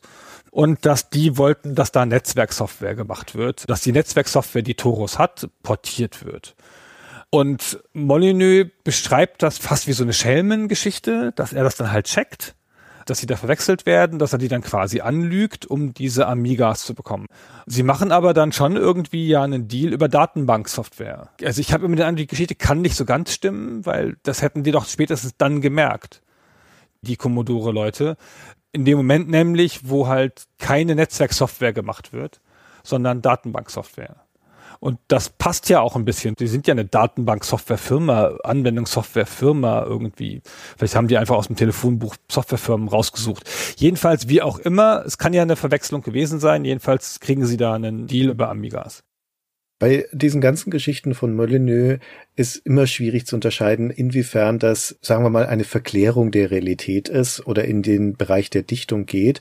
Das ist ja eine schillernde Persönlichkeit der Molyneux und dessen Ruf als Geschichtenerzähler ist ja auch in den letzten Jahren nochmal deutlich gefestigt worden, so dass es schwierig ist, auch rückwirkend schwer ist zu entscheiden, was eigentlich vertrauenswürdig ist und was nicht. In diesem Fall aber wird genau die gleiche Geschichte mit dieser Verwechslung auch von Les Edgar erzählt. Sogar noch spezifischer. Der erzählt, dass das Taurus eine Firma gewesen sei, die Kamera Kameras für die Sichtung von Kanalschächten gebaut habe und dafür hätten sie eine Vernetzungssoftware oder ein Netzwerkkommunikationsprotokoll gemacht. Also das scheint mir noch komisch, um ehrlich zu sein, aber das ist zumindest die Geschichte, die er erzählt, unabhängig von Molyneux. Das heißt, das ist durchaus glaubwürdig, dass diese Verwechslung stattgefunden hat. Ob Commodore jetzt tatsächlich das lange geglaubt hat, dass das die falsche Firma ist oder ob sie das schnell rausgefunden haben, sei dahingestellt. Ich halte es auch für gut möglich, dass die tatsächlich durch ein bisschen Schwindelei diese Vorsehung Serienmodelle bekommen haben, dann Commodore sozusagen investiert genug war zu sagen, okay, ist ja immerhin ein Softwarehaus des Taurus Impacts, jetzt sollen sie uns halt Datenbanken schreiben. Genau, also diese Verwechslung wird es schon gegeben haben, ob die so stattgefunden hat und unter der Prämisse, das kann ich mir nicht so ganz vorstellen, aber wohin das führt ist, sie bekommen sechs Amigas und sie entwickeln eine Datenbank namens Acquisition und ein CAD-Programm namens XCAT, Beides für den Amiga. Das machen sie. Das ist teure Anwendungssoftware. Sowas gibt's dann nicht wie heute im Abo oder irgendwas. Das kostet halt ein paar hundert Pfund oder ein paar hundert Dollar oder D-Mark, wenn man das irgendwo kauft. Also richtig so Firmensoftware. Das machen sie dann auch. Und das läuft dann ja auch über Commodore. Ich weiß gar nicht, ob das über Commodore läuft. Ach nee, es läuft gar nicht über Commodore. Nee, nee, Commodore will nur, dass das in der Welt ist. Sie bringen das dann selber raus, genau. Ja, also Commodore liefert die Hardware als Support und ansonsten ist das aber auf eigene Rechnung. Also sie werden da jetzt nicht querfinanziert von Commodore. Leider muss man, glaube ich, aus der Perspektive von Taurus Impact sagen, weil so sonderlich gut läuft das mit dieser Anwendungssoftware leider auch nicht. Jetzt ist also die Frage, wie kommt denn diese Firma, die ja nun an dieser Stelle ein reiner Anwendungsladen ist, dieses Import-Export-Geschäft hat der Molyneux dann schnell wieder aufgegeben, wie kommen die denn jetzt eigentlich zu spielen? Und der Grund dafür liegt auch wieder in diesen Amigas und in der Tatsache, dass diese sehr kleine Firma Torus, die also aus kaum mehr als diesen zwei Leuten besteht, wenn sie überhaupt Angestellte haben zu dieser Zeit, können es nicht viele sein, da ja sechs Amigas rumstehen hat, wie du gerade erzählt hast. Der Molyneux schildert das so. So I had six of these original Amiga computers arrive in the office and you know, nothing to do with them. But, uh, Ich hatte also sechs dieser ersten Amiga-Computer in meinem Büro, aber wusste nicht wirklich etwas mit ihnen anzufangen. Da empfahl uns ein Freund namens Andrew Bailey, warum portiert ihr nicht dieses Spiel auf den Amiga? Ich weiß, dass euch Publisher dafür Geld bezahlen würden. So war es dann auch. Sie haben uns umgerechnet 6000 Euro bezahlt, was mehr Geld war, als ich in meinem Leben bisher gesehen hatte. So bekam ich also einen Fuß in die Tür. and so I had my foot in the door, as it were. So war das halt damals. Du brauchtest nicht die Fähigkeiten, sondern den Amiga. Also dieses Spiel aus seiner Erzählung, das da portiert werden soll, das heißt Druid 2 Enlightenment. Und dieser Freund namens Andrew Bailey, das ist der Programmierer von diesem Spiel, Druid 2. Druid 1 und 2, die stammen im Game Design von einem Engländer namens Dean Carter, der übrigens dann später noch mit Molyneux was zusammen gemacht hat. Dean Carter ist nämlich der Gründer von Big Blue Box, den ursprünglichen Entwicklern von Fable, bevor das dann zu Lionhead rübergewandert ist. Und dann haben der Carter und der Molyneux noch eng zusammengearbeitet. Aber an der Stelle also hat der auf dem C64 sich diese Spiele ausgedacht, der ist aber kein guter Programmierer und hat deswegen seinen Mitschüler, seinen Kumpel Andrew Bailey angeheuert, um ihm auf dem C64 diese beiden Spiele zu programmieren. Die erscheinen dann in England über Firebird. Und woher kennt denn der Molyneux eigentlich den Andrew Bailey? Das ist nicht so ganz klar in der Erzählung. Womöglich kennt er ihn auch über diesen Computerladen, denn der Bailey, der studiert 1986 in Guildford an der University of Surrey. Und weil der ein Programmierer ist, wird er da schon auch rumhängen in diesem PJ Hi-Fi. Jedenfalls ist der Bailey zu der Zeit vom C64 schon auf den Amiga gewechselt und er programmiert dort als allererstes so einen Drumcomputer. Er nennt den A-Drum vermutlich von seinem Vornamen Andrew und Drum, dem Schlagzeug. Und dieses A-Drum, das wird veröffentlicht über Taurus Impacts. Also der Molyneux und Les Edgar, die veröffentlichen diese Anwendungssoftware. Und zwar nicht unter dem Namen Taurus, sondern zu dem Zeitpunkt haben sie sich schon ein Label ausgedacht, einen anderen Namen. Das gehört aber zu Taurus, das ist keine eigene Firma, sondern eben nur ein Vertriebsname. Und dieser Name ist Bullfrog. Und der Bailey, der hat später erzählt in seinem Blog, dass über dieses A-Drum die Beziehung zu Bullfrog entstanden sei und daraus sich erst dann die Portierungsidee für Druid 2 ergeben habe. Molyneux, bei ihm klingt's eher andersrum, ist also nicht so ganz aufzudröseln, war es zuerst das A-Drum oder zuerst der Port von Druid 2, aber fest steht jedenfalls, diese beiden Sachen sind die ersten Dinge, die unter dem Namen Bullfrog erscheinen. Auch diese Amiga-Version von Druid 2, programmiert von Peter Molyneux, die erscheint unter dem Firmennamen Bullfrog. Das ist jetzt quasi das erste Bullfrog-Spiel. Halt nur ein Port, immer noch gepublished dann von Firebird und Hauptentwickler ist natürlich Dean Carter, aber halt portiert von Bullfrog. Und das ist das erste Bullfrog-Spiel. Das ist schon ganz schön interessant. Und dafür kriegen sie dann irgendeine Art von festem Honorar. Die Edge schreibt es sind 8000 Pfund. Bei uns sagt er im Interview, es seien 6000 Euro. Keine Ahnung, aber ist ja ungefähr eine ähnliche Größenordnung. Also was weiß ich, heute 20.000 Euro vielleicht ist ungefähr vielleicht der Gegenwert so in heutiger Kaufkraft, vielleicht ein bisschen weniger. Das ist schon ganz gut. Damit können sie sich schon ein bisschen über Wasser halten. Die haben ja momentan dann zu dem Zeitpunkt echt wenig Einnahmen. Und wie gesagt, es ist ja alles erfolglos bis dahin. Aber zu dieser Portierung müssen sie grafische Arbeiten erledigen. Das kann nicht alle Assets einfach so verwenden. Das ist ja ein C64-Spiel. Dann brauchen sie einen Mitarbeiter für die Grafik, einen Grafiker. Weil Molyneux kann das schon programmieren theoretisch, praktisch hat er schon ganz schön Schwierigkeiten damit, mit dieser Aufgabe. Hat es ja noch nie gemacht, ja, ist das erste Mal. Aber jetzt brauchen sie noch einen Grafiker. Und dann finden sie einen Grafiker, Christian. Genau, und dann kommt einer der ersten zentralen Mitarbeiter zu Bullfrog, nämlich ein junger Mann namens Glenn Corpus. Der war vorher schon Programmierer bei einer Firma, die Telex-Geräte hergestellt hat und wurde dort entlassen und hing dann auch wieder im lokalen Spieleladen rum, wie man das halt so gemacht hat und lernt dort einen der Taurus-Mitarbeiter kennen. Es ist jetzt nicht ganz genau kolportiert, welcher davon, aber der überredet diesen Mitarbeiter jedenfalls, ihm einen Vorstellungsgespräch zu verschaffen. In diesem Vorstellungsgespräch wird dann aber schnell klar, dass Taurus-Bullfrog überhaupt keine Programmierer braucht, sondern eben einen Grafiker für diese gerade aufgelaufene Aufgabe mit Druid 2. Und der Corpus ist aber auch ein einigermaßen talentierter Grafiker und so bekommt er den Zuschlag und hat irgendwann spät im Jahr 1987 seinen ersten Arbeitstag bei Bullfrog. Und sie haben zu dem Zeitpunkt noch jemanden eingestellt, nämlich Kevin Duncan. der ist nun wirklich Programmierer. der hilft auch an dieser Portierung mit. Das heißt, jetzt haben wir zwei Programmierer für die Portierung, den Kevin und den Peter. Und die Grafiken muss jetzt halt der Glenn machen. Genau, und Les Edgar ist der Office Manager oder der Buchhalter im Hintergrund, also der arbeitet nicht aktiv an der Software mit. Der arbeitet auch tagsüber weiterhin in seinem Job unten im Spieleladen. Also der ist auch in dem Büro gar nicht mit dabei. Und dieses Büro von Bullfrog, das ist auch nochmal ganz cool, weil es so ein bisschen Kolorit aus der Zeit ist. Wir sind ja hier jetzt in der Mitte der 80er Jahre, gegen Ende der 80er Jahre. Das ist schon immer noch die Zeit dieser Bedroom Programmer in England, die ja benannt sind nach dem Ort, in dem sie programmieren, nämlich dem Schlafzimmer. Und es gibt noch gar nicht so viele, gerade kleinere Teams, die überhaupt ein Büro haben. Bei Bullfrog ist das so, aber was für eins? At that time, there was me and someone called Glenn Corpus, and we worked together in this office that was about as big as a toilet. Zu der Zeit arbeiteten ich und jemand namens Glenn Corpus zusammen in einem Büro, das ungefähr so groß war wie eine Toilette. Das Büro befand sich über der Wohnung einer älteren Frau namens Kath, und wir hatten es umsonst bekommen, ohne dafür mietet sein zu müssen. Dieser kleine Raum, in dem wir beide also arbeiten, war voll mit leeren Pizzaschachteln, Cola-Dosen und meinem riesigen Aschenbecher mit einem 15 Zentimeter hohen Berg von Zigarettenkippen. Es gab in dem Haus kein Klo, wir mussten ein winziges Waschbecken benutzen. Ich gehe da lieber nicht ins Detail.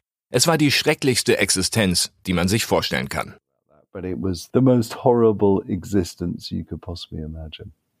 Es ist sehr farbig jetzt. Ja, dieses Büro, in dem sie da sitzen, das ist das Dachgeschoss in diesem roten Klinkerhaus über PJ Hi-Fi. Also einfach drei Stockwerke höher, da haben sie sich einquartiert, weil sie da keine Miete dafür zahlen müssen. Also entspricht leider sehr dem Klischee von den sehr auf die Arbeit fokussierten Nerds mit den Zigarettenstummeln und den Pizzaschachteln, aber so muss das damals gewesen sein. Das waren jetzt nicht nur Glenn Corpus und Peter Molyneux, die da saßen. Du sagtest ja gerade schon, es war also mindestens nochmal der Kevin Donkin. Die sind dann relativ relativ schnell auf sechs Leute angewachsen, auch schon zu dieser Zeit, aber die Arbeitsbedingungen waren, naja, nicht berauschend, sagen wir so. Genau, sie hatten ja auch kein Geld. Aus dem normalen Geschäft kam kaum Geld raus und ansonsten hatten sie halt noch diese Einmalzahlung da von Firebird für die Portierung. Aber sie haben jetzt ein funktionales Team. Ich meine, sie haben zwei Programmierer und einen Grafiker. Mit zwei Programmierern und einem Grafiker kannst du in der Zeit jeden Port machen wenn du das kannst. Also wenn du halt die grundlegenden Fähigkeiten hast. Also damit sind sie ganz gut ausgestattet und dann haben sie auch noch für jeden zwei Amigas. Ja, das ist ja voll super. Können sich auf einen draufsetzen und an einem arbeiten. Und sie haben jetzt Blut geleckt, dass sie jetzt halt Amiga-Spiele machen können und verstehen jetzt langsam was davon und arbeiten sich jetzt in dieses Thema rein. Und dann passiert tatsächlich ein erstes eigenes Bullfrog-Spiel. Keine Portierung, sondern ein wirklich eigenes Spiel, nämlich Fusion heißt das. Das macht der Corpus und der Kevin Duncan zusammen. Molyneux macht gar nicht mit. Er hat dann das Datenbankprogramm weitergemacht, also offenkundige Arbeitsteilung, aber man ist ja dann doch irgendwie in einem Büro. Wieso machen die beiden Typen jetzt das? Also ohne es jetzt genau zu wissen, aber ich schätze, das passiert, dass der richtige Wort ist, das du vorhin genannt hast. Na, da sitzen halt Leute rum, die sind ja in Lohn und Brot jetzt bei Bullfrog, der Corpus und der Donkin, die müssen irgendwie beschäftigt werden. Aber das, was das Geld reinbringt zu dem Zeitpunkt, ist immer noch das Datenbankprogramm und dieses CAT-Programm von Taurus Impacts und da muss sich jemand drum kümmern. Das ist also schon noch die zentrale Aufgabe von Molyneux, das Ding am Laufen zu halten und parallel müssen die anderen ja aber auch irgendwas machen. Der Molyneux versucht zu der Zeit diesem Datenbankprogramm noch eine eigene Programmiersprache hinzuzufügen, um da vielleicht ein Killer-Feature draus zu machen. Also das ist alles auf Sand gebaut, aber das weiß man zu dieser Zeit noch nicht. Und der Donkin und der Corpus machen dann halt als Beschäftigungsmaßnahme mehr oder weniger dieses Fusion. Wir werden das bei der Entstehungsgeschichte von Populus gleich ganz ähnlich nochmal hören. Das Fusion ist dann ein Sci-Fi-Action-Spiel. Du fährst mit so einem Panzer auf so einer in alle Richtungen scrollenden Karte rum und schießt halt. Ganz typisches Spiel für die Zeit. Der kann dann auch irgendwie noch fliegen und rumdüsen und sieht ganz cool aus. Ja, so der extra Half-Bright-Modus des Amiga, 64 Farben. Ich habe nie gespielt, aber sieht jetzt auf Videos auch langsam aus und kam auch nicht gut an. Kein besonders gutes Spiel, aber Mai haben sie halt mal eben zu zweit gemacht. Aber sie finden einen Publisher im gleichen Jahr noch und das ist Electronic Arts. Und das wird doch wichtig werden. Das Spiel erscheint dann im Herbst 88 bei Electronic Arts. Electronic Arts ist damals noch nicht die Nummer, ist erst vier Jahre alt zu dem Zeitpunkt und gerade erst frisch in Europa angekommen, aber das ist natürlich schon mal ein richtiger Publisher. Kann nicht schaden, die zu kennen, sag ich mal. Genau. So, und jetzt sind wir also dann zum Jahreswechsel Ende 88. Da beginnt jetzt die Geschichte von Populous. Und zu dem Zeitpunkt existiert also Taurus Impact Schrägstrich Bullfrog schon eine Weile. Sie haben schon Spiele gemacht, diese Portierung, das Fusion, der Molyneux vorher auch sein Entrepreneur. Die sind alle schon einigermaßen eingespielt als Team. Also Populous ist weder das erste Spiel von Bullfrog, noch ist es so aus dem Nichts entstanden als Superhit, sondern da ist schon eine Grundlage da. Aber die Ausgangssituation ist erstmal wieder ganz ähnlich wie bei dem Fusion. Jetzt ist das Projekt Fusion durch und man fragt sich, was jetzt? Dazu sagt der Molyneux folgendes. you know, back in those days, there was no plan. We didn't say, oh, well, we need to start another game now. We were just Es gab damals keinen Plan. Wir haben nicht gesagt, oh, wir müssen jetzt ein neues Spiel anfangen. Wir gingen einfach jeden Tag zur Arbeit und haben improvisiert. So bin ich eines Tages reingekommen und habe gesehen, dass Glenn etwas auf seinen Bildschirm gezeichnet hatte. Lauter isometrische Blöcke. Ich sagte, oh, das sieht interessant aus, schick mir die Blöcke und ich spiele mal damit rum. Das war der Start von Populous. Wir hatten keine wirkliche Vorstellung davon, was wir taten. Wir haben damals kein Game Design erstellt, sondern einfach rumgespielt und geschaut, was passiert. well, you know, let's play around with something and see what happens. Das, was Molyneux hier nur andeutet mit dem, er kam rein und hat isometrische Blöcke gesehen, das müssen wir ein bisschen genauer erzählen. Da gibt es auch viel genauere Schilderungen aus der Perspektive von Glenn Corpus dazu, denn von dem ging das ja aus. Der Auslöser ist schlichtweg Langeweile nach dem Abschluss von Fusion, denn der Corpus hat nichts zu tun. Molyneux arbeitet an seiner Datenbank und deswegen setzt sich Corpus ein eigenes Ziel. Der holt seinen eigenen privaten Atari ST in die Arbeit und versucht mal, ob man das Fusion auf den ST portieren könnte vom Amiga.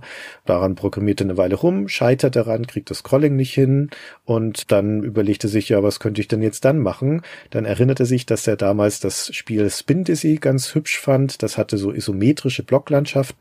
Das ist 1986 erschienen. Molyneux erinnert sich übrigens in seinen Erzählungen immer, dass der Auslöser oder die Inspiration für den Corpus Sark gewesen sei. Ist auch als Virus bekannt, ein Spiel von 87 von David Braben. Das hat auch so eine Kachellandschaft, allerdings eine dreidimensionalere. Wie dem auch sei, Corpus beschließt jedenfalls, ich schreibe mir so als Fingerübung einen Algorithmus, der mir so eine Kachellandschaft baut und damit eine Fläche befüllt. Und daran bastelt er eine ganze Weile rum. Nach seiner eigenen Erzählung, also durchaus auch in mehreren Iterationen. Erstmal macht dieser Algorithmus die Landschaft, macht sie aber völlig unordentlich. Dann baut er eine Variante davon, wo er also schon ein definiertes Relief bekommen kann. Dann will er aber keinen Editor dafür bauen. Deswegen baut er dann eine Funktion ein, wo man anfangen kann, selbst dieses Land abzusenken und anzuheben, um halt irgendwie eine organisch wirkende Landschaft herzustellen. Und an der Stelle passiert dann das, was Molyneux geschildert hat, nämlich Molyneux bekommt es zu Gesicht und ist angetan davon. Ja, der findet das spontan super. Also ist ja auch faszinierend. Da sitzt dieser Typ da in deinem Büro und atmet deine Luft weg und hat dann plötzlich irgendwas auf seinem ST, benutzt nicht mal den offiziellen Amiga, was halt cool aussieht. Und dann guckt sich Molyneux das an. Und Molyneux ist ja, wenn er irgendwas ist, dann ist es ein ideenreicher, sprudelnder Mensch, der auch schnell Meinungen entwickelt und greift dann da sozusagen ein, macht dann Vorschläge und nimmt sich dann schließlich sogar den Code und arbeitet damit. Durch Molyneux, da stimmen die Erzählungen überein, kommen dann Männchen hinzu. Kleine Männchen und dadurch wird es plötzlich eher eine Welt. Also es ist wohl so, dass die Engine, wenn man das so sagen kann, ja, also diese Welt, die da entstanden ist, die ist nicht nur grafisch einfach so dahin gebaut, sondern es ist halt ein Stück Technologie und Molyneux nimmt das und erweitert das. Und dann von da aus ist es so eine Art von Hin und Her zwischen den beiden, die dann da Sachen hinzufügen. Aber es ist alles immer noch kein Spiel. Ne? Es ist nur eine Technologie. Sie haben ein Programm, das kann isometrische Kachellandschaften herstellen und kann Leute darauf rumlaufen lassen. Das ist erstmal noch alles. Es ist die pure Faszination von zwei Nerds an der Technologie. Genau. Und das ist deswegen so relevant, weil hier nicht als Auslöser die Spielidee steht. Im Nachhinein wird das Ganze ja dann als das erste Götterspiel eingeordnet werden, weil diese Göttermetapher so stark ist. Die spielt hier überhaupt keine Rolle. Niemand von den beiden hat die Idee, wir lassen es ein Götterspiel machen. Das wird hinterher draufgebaut auf dieses ganze Ding, als sie das Spieldesign schon längst ausgefeilt haben. Was hier als Samenkorn steht, ist die Technologie. Und im Spielen mit dieser Technologie Technologie entsteht dann so nach und nach dieses Spiel. Da kommt also, wie gesagt, die Männchen dazu, da kommt die Maussteuerung dazu. Das ist auch was, von dem der Corpus sagt, ich wollte das mit Joystick steuern, aber Peter hat gesagt, nee, nee, nee, wir müssen eine Maus machen, was natürlich die viel bessere Idee ist. Und so arbeiten sie das ein bisschen aus. Aber da fehlt jetzt noch ein ganz wichtiger Schritt. Auch das lassen wir kurz Molyneux schildern. You know, I'm an insanely competitive game player.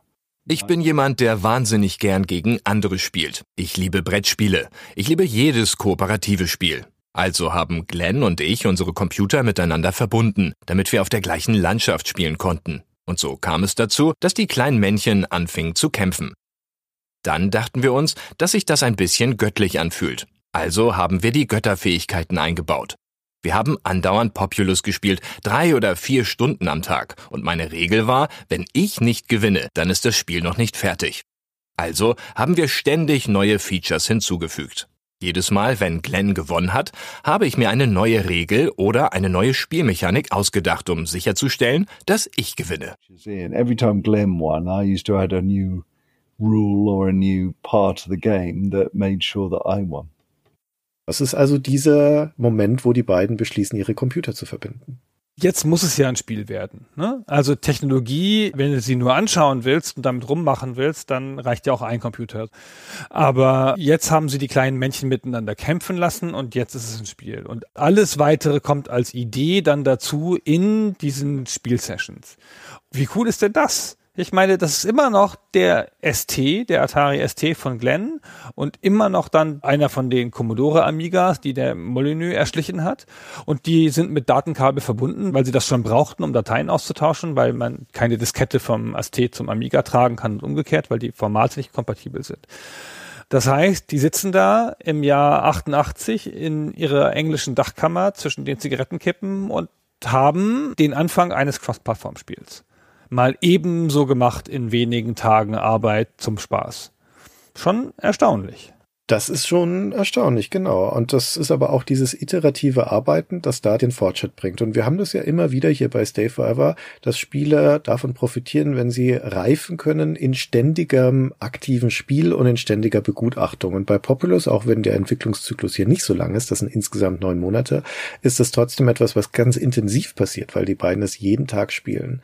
Und dieses ständige Hinzufügen von neuen Features als Reaktion auf die Spielerfahrung, das erklärt auch vieles an dem Spiel, was so gemacht und nicht geplant wirkt. Zum Beispiel das, was wir vorhin schon beschrieben haben, die Art und Weise, wie die Götterfähigkeiten zusammengesetzt sind. Da sind diese klassischen zerstörerischen Fähigkeiten, die sie reingefügt haben, um dieses Duell, ne, dieses Gegeneinander interessanter zu machen.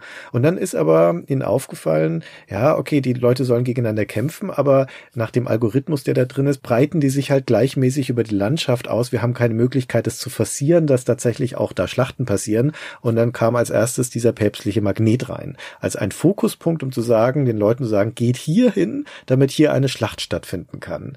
Ja, das ist also schon um das System herumgearbeitet sozusagen, ja, und versucht es zu manipulieren. Dann haben sie festgestellt, na gut, das dauert immer noch zu lang. Diese Sitzungen, diese abendlichen Schlachten, die dauern Stunden, bis mal einer gewonnen hat. Wir müssten das irgendwie noch stärker fokussieren. Dann haben sie den Ritter eingebaut als eine mächtige Figur, die Entscheidungen stärker herbeiführen kann.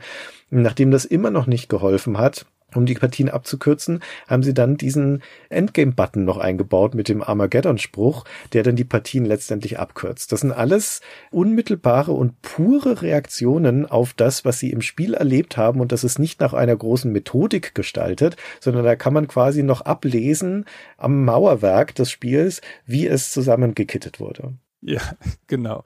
Also so wie Corpus das beschreibt, haben sie halt immer jeden Tag dran gearbeitet. Also dann Corpus halt meistens die Grafiken und Molyneux meistens den Code. Bis sechs, dann haben sie halt vier Stunden gespielt und dann sind sie noch eine Stunde trinken gegangen und haben ihre Erfahrungen miteinander diskutiert. Das ist natürlich eine super Art, ein Spiel zu machen. Aber es ist dann natürlich auch nicht viel anderes passiert in der Zeit. Und die haben das Monate und Monate gemacht.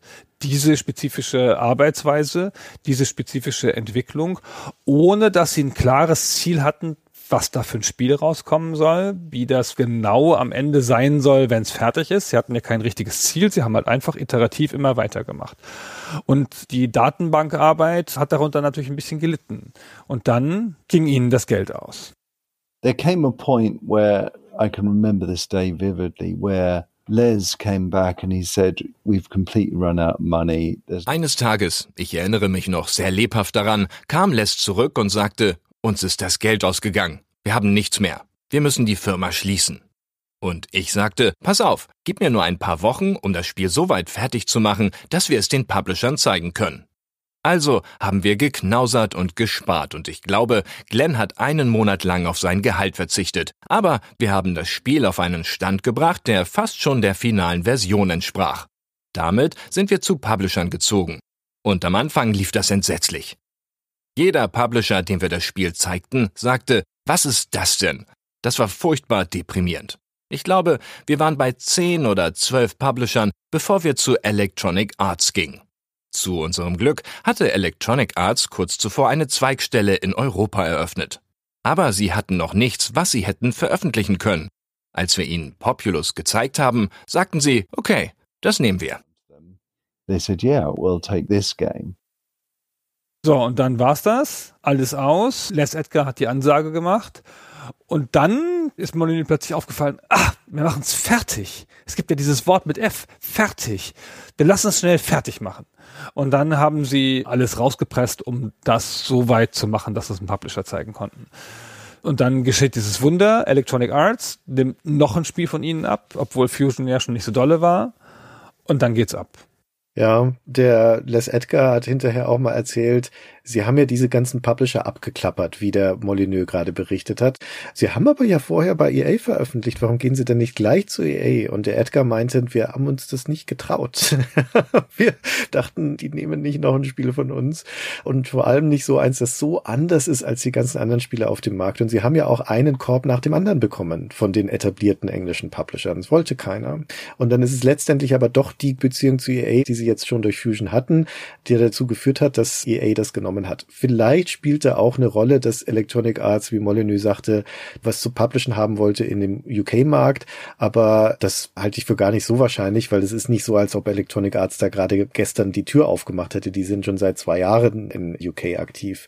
Also so dringend werden die vermutlich nichts gebraucht haben. Aber wie es auch sei, Populous erscheint bei Electronic Arts und es war ja für beide Seiten ein großer Glücksfall.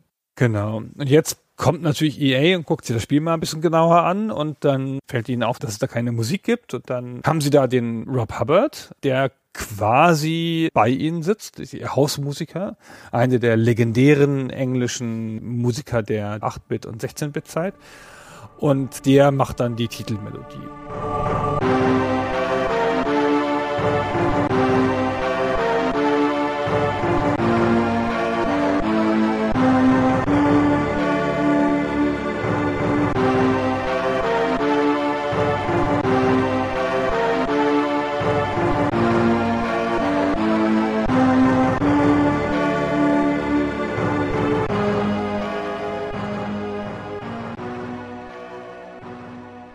Und ihnen fällt auch auf, dass es natürlich eine Kampagne braucht. Und dann haben sie entweder kurz vor der Vorstellung zu EA oder erst nachdem das EA nochmal gesagt hat, aber jedenfalls natürlich vor einer Veröffentlichung muss noch eine Kampagne rein. Und da sehen wir dann natürlich, wie macht man denn eine Kampagne für ein Spiel, wenn man nur noch ein paar Wochen Zeit hat. Man macht halt eine Kette von prozedural generierten Levels und fertig. Also das ist das, was am schnellsten geht. Das muss ja nicht schlecht sein, aber das ist auf jeden Fall das, was am schnellsten geht. Wenn man halt viele coole Regeländerungen macht von Level zu Level, kann das natürlich trotzdem sehr super sein. Und hier ist es ja beides, ja. Sie haben cool mit ihrem System gespielt und interessante neue Level gefunden in diesen 500, aber es ist halt sehr wenig Fleisch an der Kampagne, ist alles nur Knochen. Ja, und es gibt eben keinen vernünftigen Endscreen und überhaupt nicht dran gedacht, dass man das auch irgendwie durchspielen können muss. Also das ist dann der Teil, der eher dran geflanscht ist, eher als Nachgedanke, weil Populous in seinem Kern ein Multiplayer-Spiel ist. Es ist dann de facto von wenigen Leuten nur, glaube ich, wirklich als Multiplayer-Spiel gespielt worden, weil das Verbinden von zwei 16-Bit-Computern am gleichen Ort über ein Kabel oder sogar an unterschiedlichen Orten über Modem war trotzdem noch eine ziemliche Ausnahme damals. Aber auch als Singleplayer-Spiel war es ein überraschender Erfolg. Das hat sich gar nicht so angekündigt. Die Erfahrung bei den Publishern, die Wolfwork gemacht hat, war ja eher eine schlechter, dass viele mit dem Spiel nichts anfangen konnten. Es gab dann aber schon ein paar erste Berichterstattungen von der britischen Presse und dann vor allem auch die Tests dazu und die britische Presse, ja, das kann man nicht anders sagen, die war begeistert. Die niedrigste Wertung, die das in einem englischen Magazin bekommen hat, sind 87 Prozent in Amiga Computing. Die höchste waren 963 Punkte in Ace, das wäre also umgerechnet eine 96 Prozent und die allermeisten Wertungen sind so im 90 Prozent Bereich. Also die britische Presse feiert das ab, das Spiel. Und es verkauft sich hervorragend. Es erscheint für den Amiga und für den ST und wird dann aber auch innerhalb von den ersten Monaten portiert auf DOS noch und später dann auch auf die Konsolen, aber das ist erst im nächsten Jahr. Aber schon auf den 16-Bit-Plattformen auf dem PC verkauft sich das hervorragend und Bullfrog bekommt es zunächst überhaupt nicht mit. Da ist ja immer noch alles spitz auf Knopf. Von Electronic Arts gibt's dann halt Tansemen irgendwann, wenn das Spiel ordentlich läuft. Aber das muss ja auch erstmal produziert und verkauft werden und das dauert auch eine Weile, bis die Buchhaltung von Electronic Arts abrechnet.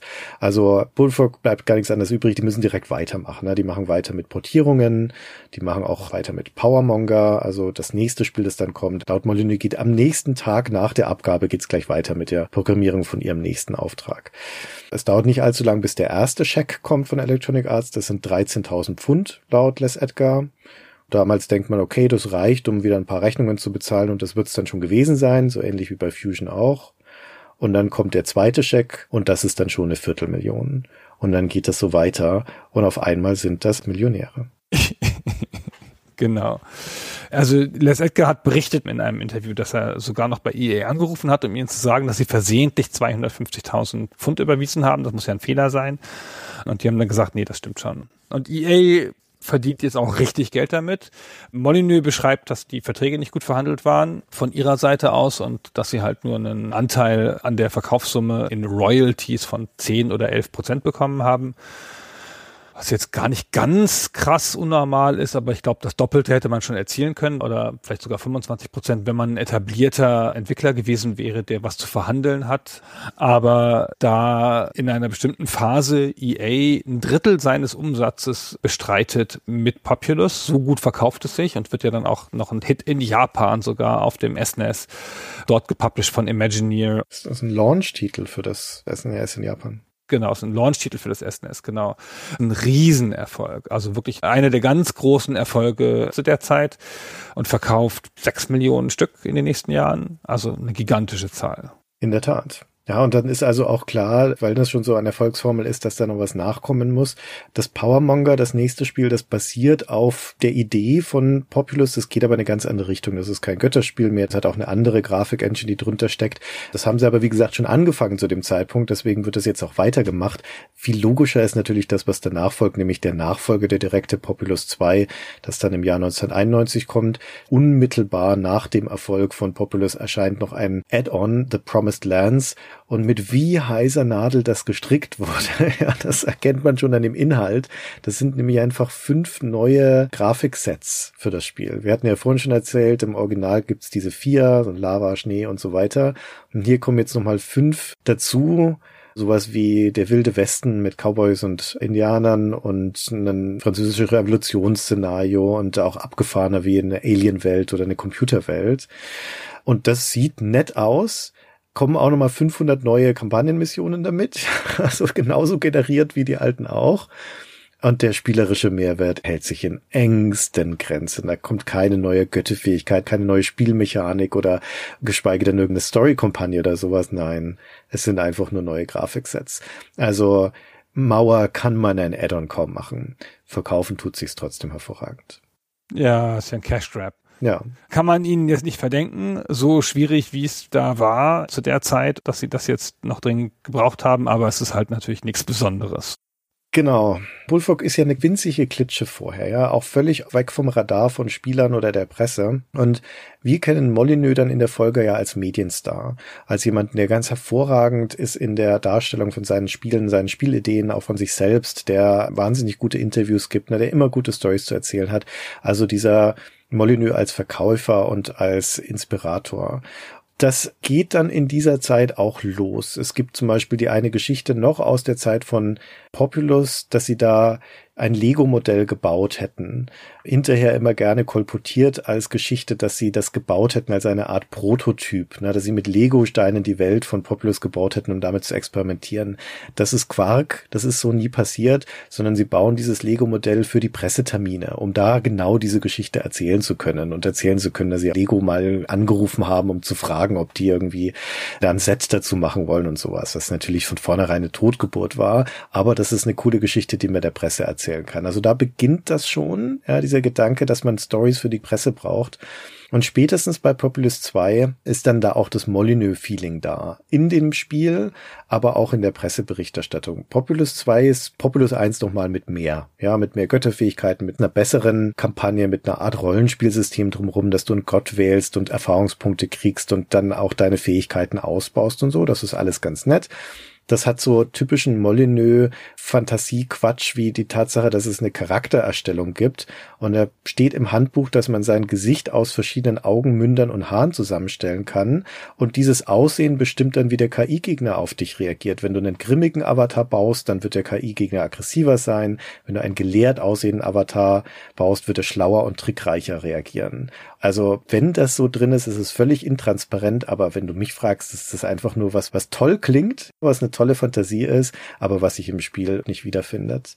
Und vor allen Dingen gibt es aber auch in Presseberichten. Es gibt so Populus 2, eine Preview im Magazin namens The One aus dem Juli 1991 und da wird der Molyneux zitiert, schon mit so verklärtem Unsinn wie die Entwicklung von Teil 2 haben wir schon begonnen, als Populus 1 noch im Playtesting war, weil ich direkt Populus 2 spielen wollte. Ja, und das ist ja mal mindestens Geschichtsklitterung. Das Highlight ist aber, und das ist The One auch tatsächlich ein extra Kastenwert und eine Illustration, dass Molyneux sagt, eines der neuen Features von Populus 2 ist, dass jetzt Städte entstehen können, also dass da die Gebäude von den Bewohnern zu Städten zusammenwachsen und dass er sich vorstellen kann, dass man diese Städte exportieren und in SimCity importieren kann. Beides kam natürlich nicht, also weder gibt es Städte in Populus 2 noch dieses Import-Export, aber das ist ein klassischer Molyneux und da ist er also schon da. Das ist eine super Geschichte. Also das ist natürlich auch aus der Zeit entstanden. SimCity kam ungefähr gleichzeitig 1989 raus. Das ist ja auch auf eine Art ein Götterspiel, wenn man das so sehen will. Und die beiden Spiele wurden super oft verglichen. Die erschienen dann auch im Jahr 91, glaube ich. Du hast es ja erzählt, 90 oder 91 in einer gemeinsamen Edition. Also das liegt schon nahe, dass da Molyneux eine Fantasie darauf entwickelt, dass diese beiden Spiele irgendwie zusammenzuführen sind. Und er hat sich auch in Interviews immer sehr geoutet als großer Fan von SimCity.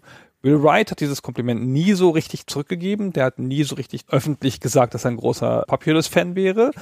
Ich glaube, das ist sehr eine einseitige Liebe, so, aber ist ja auch wurscht.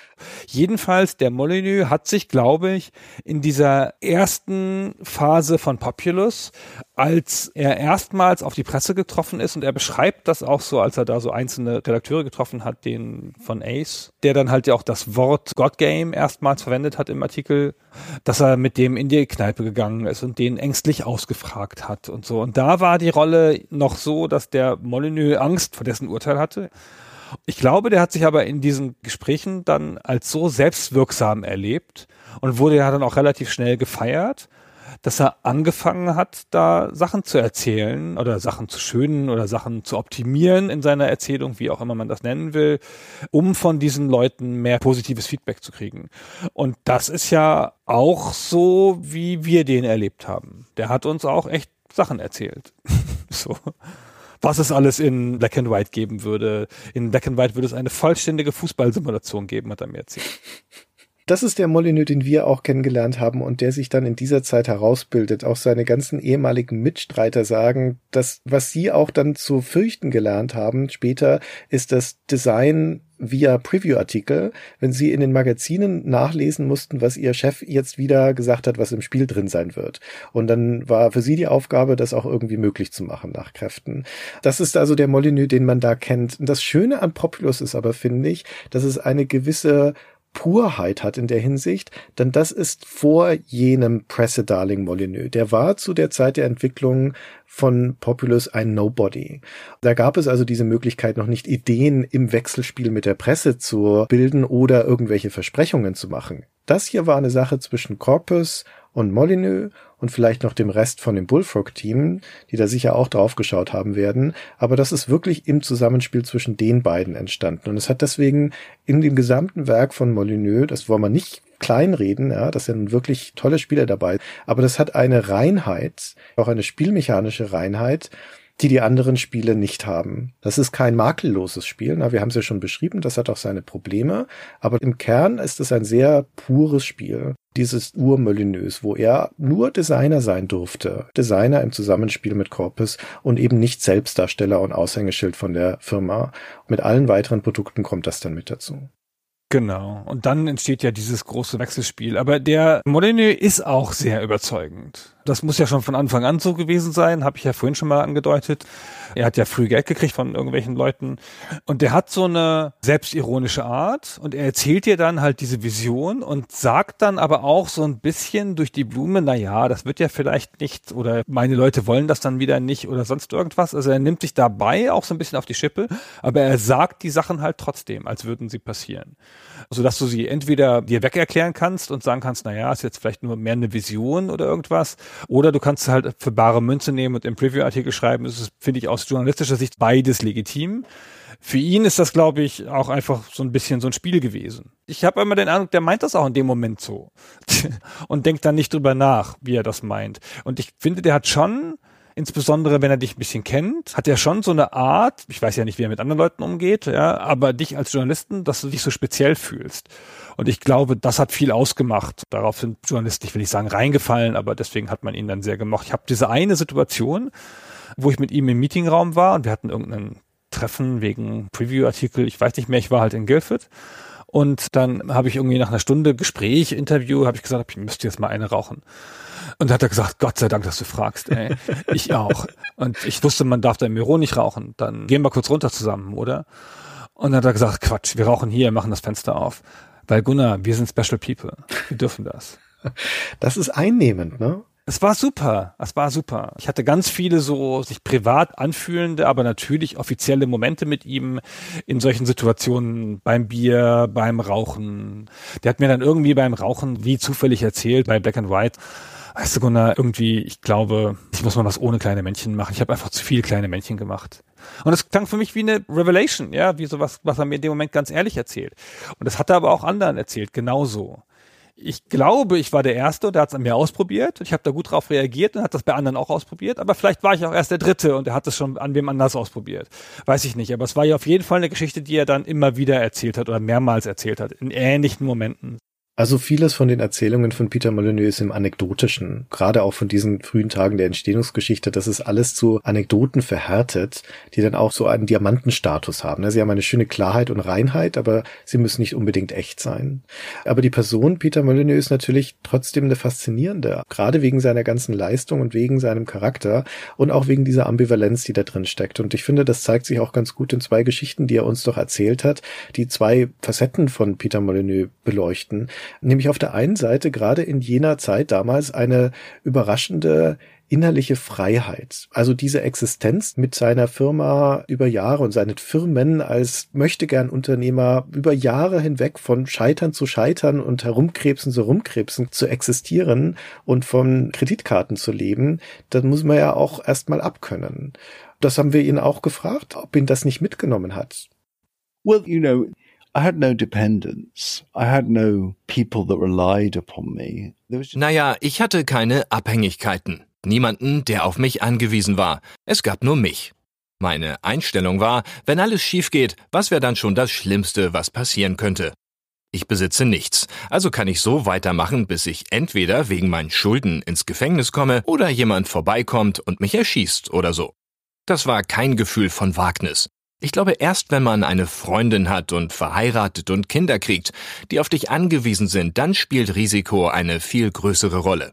Aber als ich in meinen Zwanzigern war, da hatte ich keinen Plan. Ich habe mir nie vorgestellt, dass ich jemals irgendetwas anderes sein würde als ein trotteliger Geek, der Computer fast mehr mochte als Menschen.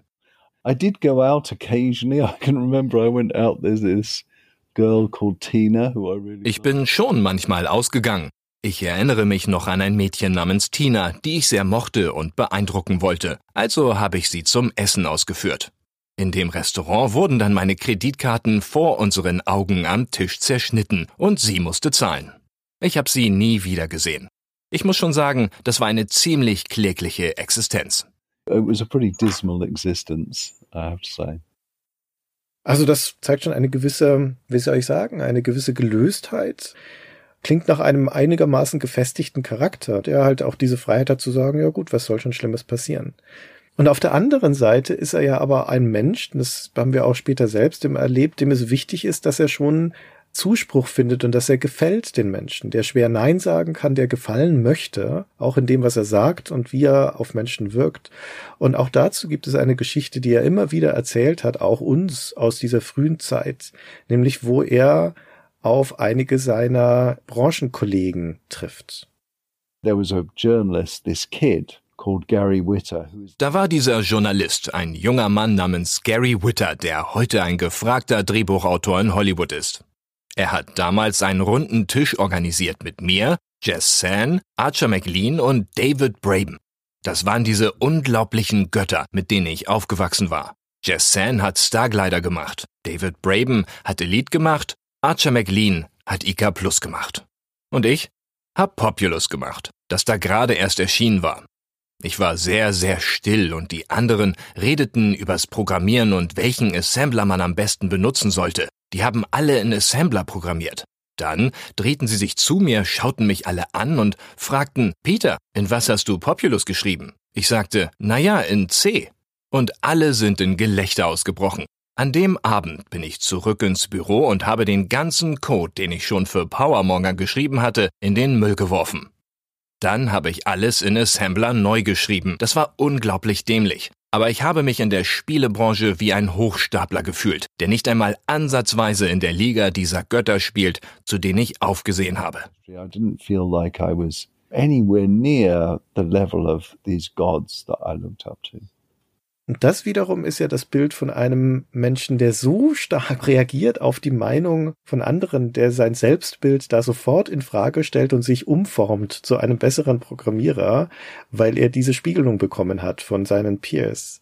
Ja, und das finde ich interessant, dass sich der Molyneux schwer da in ein Muster pressen lässt, zumal ich mir bis heute nicht ganz sicher bin, auch bei seiner Vita und bei dem, was er so macht, was er eigentlich im Herzen ist. Ist er ein Spieldesigner oder ist er ein Unternehmer?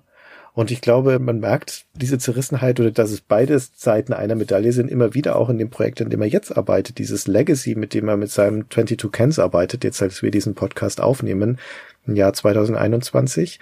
Das ist eine Unternehmenswirtschaftssimulation. und ich glaube, das ist schon Peter Molyneux pur. Das ist gleichzeitig Unternehmer und Designer.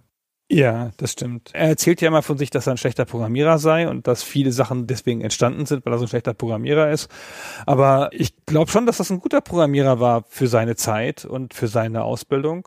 Aber das war halt nicht, wo sein eigentliches Interesse lag und sein eigentliches Talent. Ich glaube auch gar nicht, dass der im Herzen ein richtiger Game Designer ist, sondern ich glaube, das ist halt so ein Ideenmensch und das würde mehr zum Unternehmer passen, zu der Unternehmerseite. Jemand, der halt Leute anzünden kann, der Leute befeuern kann. Ja. Ich glaube auch, dass seine Teams den gemocht haben immer. Sicherlich eine schwierige Gestalt irgendwie, aber der hat ja so eine Neigung gehabt, junge Leute einzustellen aus dem Nichts, also berühmtermaßen Demis Hassabis, ja, dieses Wunderkind, der dann da später Republic gemacht hat und jetzt auch irgendwie ein ganz hohes Tier irgendwo anders ist. Oder den Georg Backer, den hatten wir mal bei GameStar kurz im Interview, das ist ein Österreicher, den haben wir ein paar Mal, als der bei Lionhead gearbeitet hat, gesprochen und ich hatte mit dem Kontakt, weil der halt Deutsch spricht. Es ist immer schön, da jemanden zu kennen, der Deutsch spricht. Und der ist heute noch in der englischen Spielebranche und der hat einfach über ICQ damals den Molyneux angeschrieben und nach einer Lösung gefragt für ein Netzwerkproblem oder eine Lösung vorgeschlagen. Und der Molyneux hat dann mit dem gechattet und den eingestellt. Und dann ist er halt nach England gezogen. Und das ist so ein typischer Molyneux-Move der war dann auch jemand, der solche Sachen gesehen hat und der dann die Leute inspiriert hat mit seinen Ideen, mit seiner Vision und auch seiner Persönlichkeit. Ich war ja oft da bei Lionhead in Guildford. Bullfrog habe ich, glaube ich, nicht mehr erlebt. Und dann kam ich mal einmal zu früh und dann musste ich draußen warten, während die im großen Raum, im Großraumbüro ein Meeting hatten, das ganze Team. Und der Molyneux hat da gesprochen. Molyneux hat ganz leise geredet. Der hat ja eh eine leise Stimme, spricht sehr gemessen und langsam. Und das war mucksmäuschenstill. Die haben ihn angeschaut wie so ein Gott und haben ihm, ohne zu atmen quasi, hatte man den Eindruck von außen, ihm da zugehört. So, das war schon cool zu sehen, wie so ein Blick hinter die Kulissen und so. Ja, kann ich mir gut vorstellen. Eher Ermöglicher als wirklich Designer. Und bei vielen von den Spielen, die dann jetzt in der Geschichte von Bullfrog noch kommen und große Hits werden, also ein Syndicate, ein Theme Park und so weiter, da ist es ja immer Bullfrog im Zusammenspiel mit einer anderen zentralen Figur. Bei Syndicate Sean Cooper federführend, bei Theme Park Demis Hassabis, der Alex Trowers ist auch ein Mitarbeiter, der bei vielen Sachen mit dabei ist und Glenn Corpus sowieso, dann bei Magic Carpet zum Beispiel. Also das ist nie Molyneux allein. Im Gegenteil, das ist meistens sogar sogar eine andere Person mehr als Molyneux, aber halt angetrieben und inspiriert durch Molyneux und natürlich auch den Rahmen durch die Firma Bullfrog und später Lionhead geschaffen. Genau.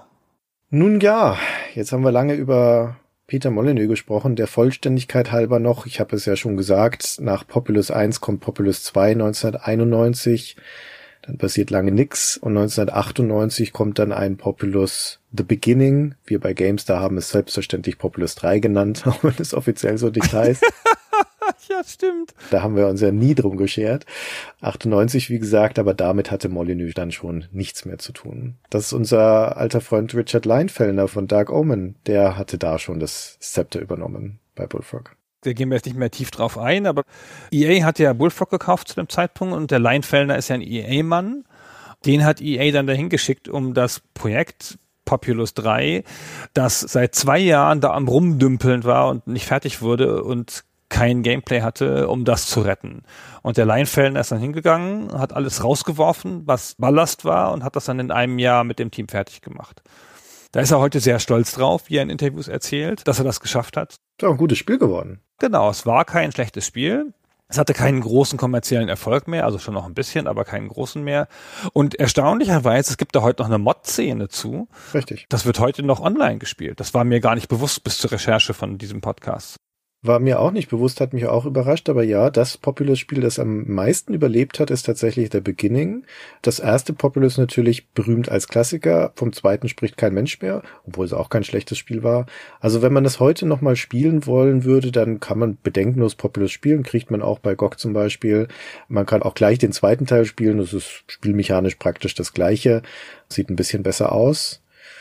Und zu Populous der Beginning machen wir vielleicht irgendwann in ferner Zukunft nochmal was Separates. Mal schauen. Ich glaube nicht. ich glaube schon. Ich glaube nicht. Obwohl ich würde gern dazu ein Interview mit dem Leinfellner führen, der ist toll. ja, das war eine von den ersten Titelgeschichten bei der GameStar, wo ich mit dran beteiligt war. Habe ich gute Erinnerungen dran. Ah ja. Nun gut, Gunnar, Dankeschön für diese sehr ausführliche Würdigung von Populus und vor allen Dingen auch von der Entstehungsgeschichte und von Peter Molyneux. Wir sind sehr gespannt, was ihr noch dazu zu ergänzen habt oder was ihr davon haltet. Bitte gerne melden bei uns in den Kommentaren oder in Social Media oder in Discord. Wir freuen uns über jedes Feedback und bedanken uns fürs Zuhören. Vielen Dank und bis zum nächsten Mal. Tschüss.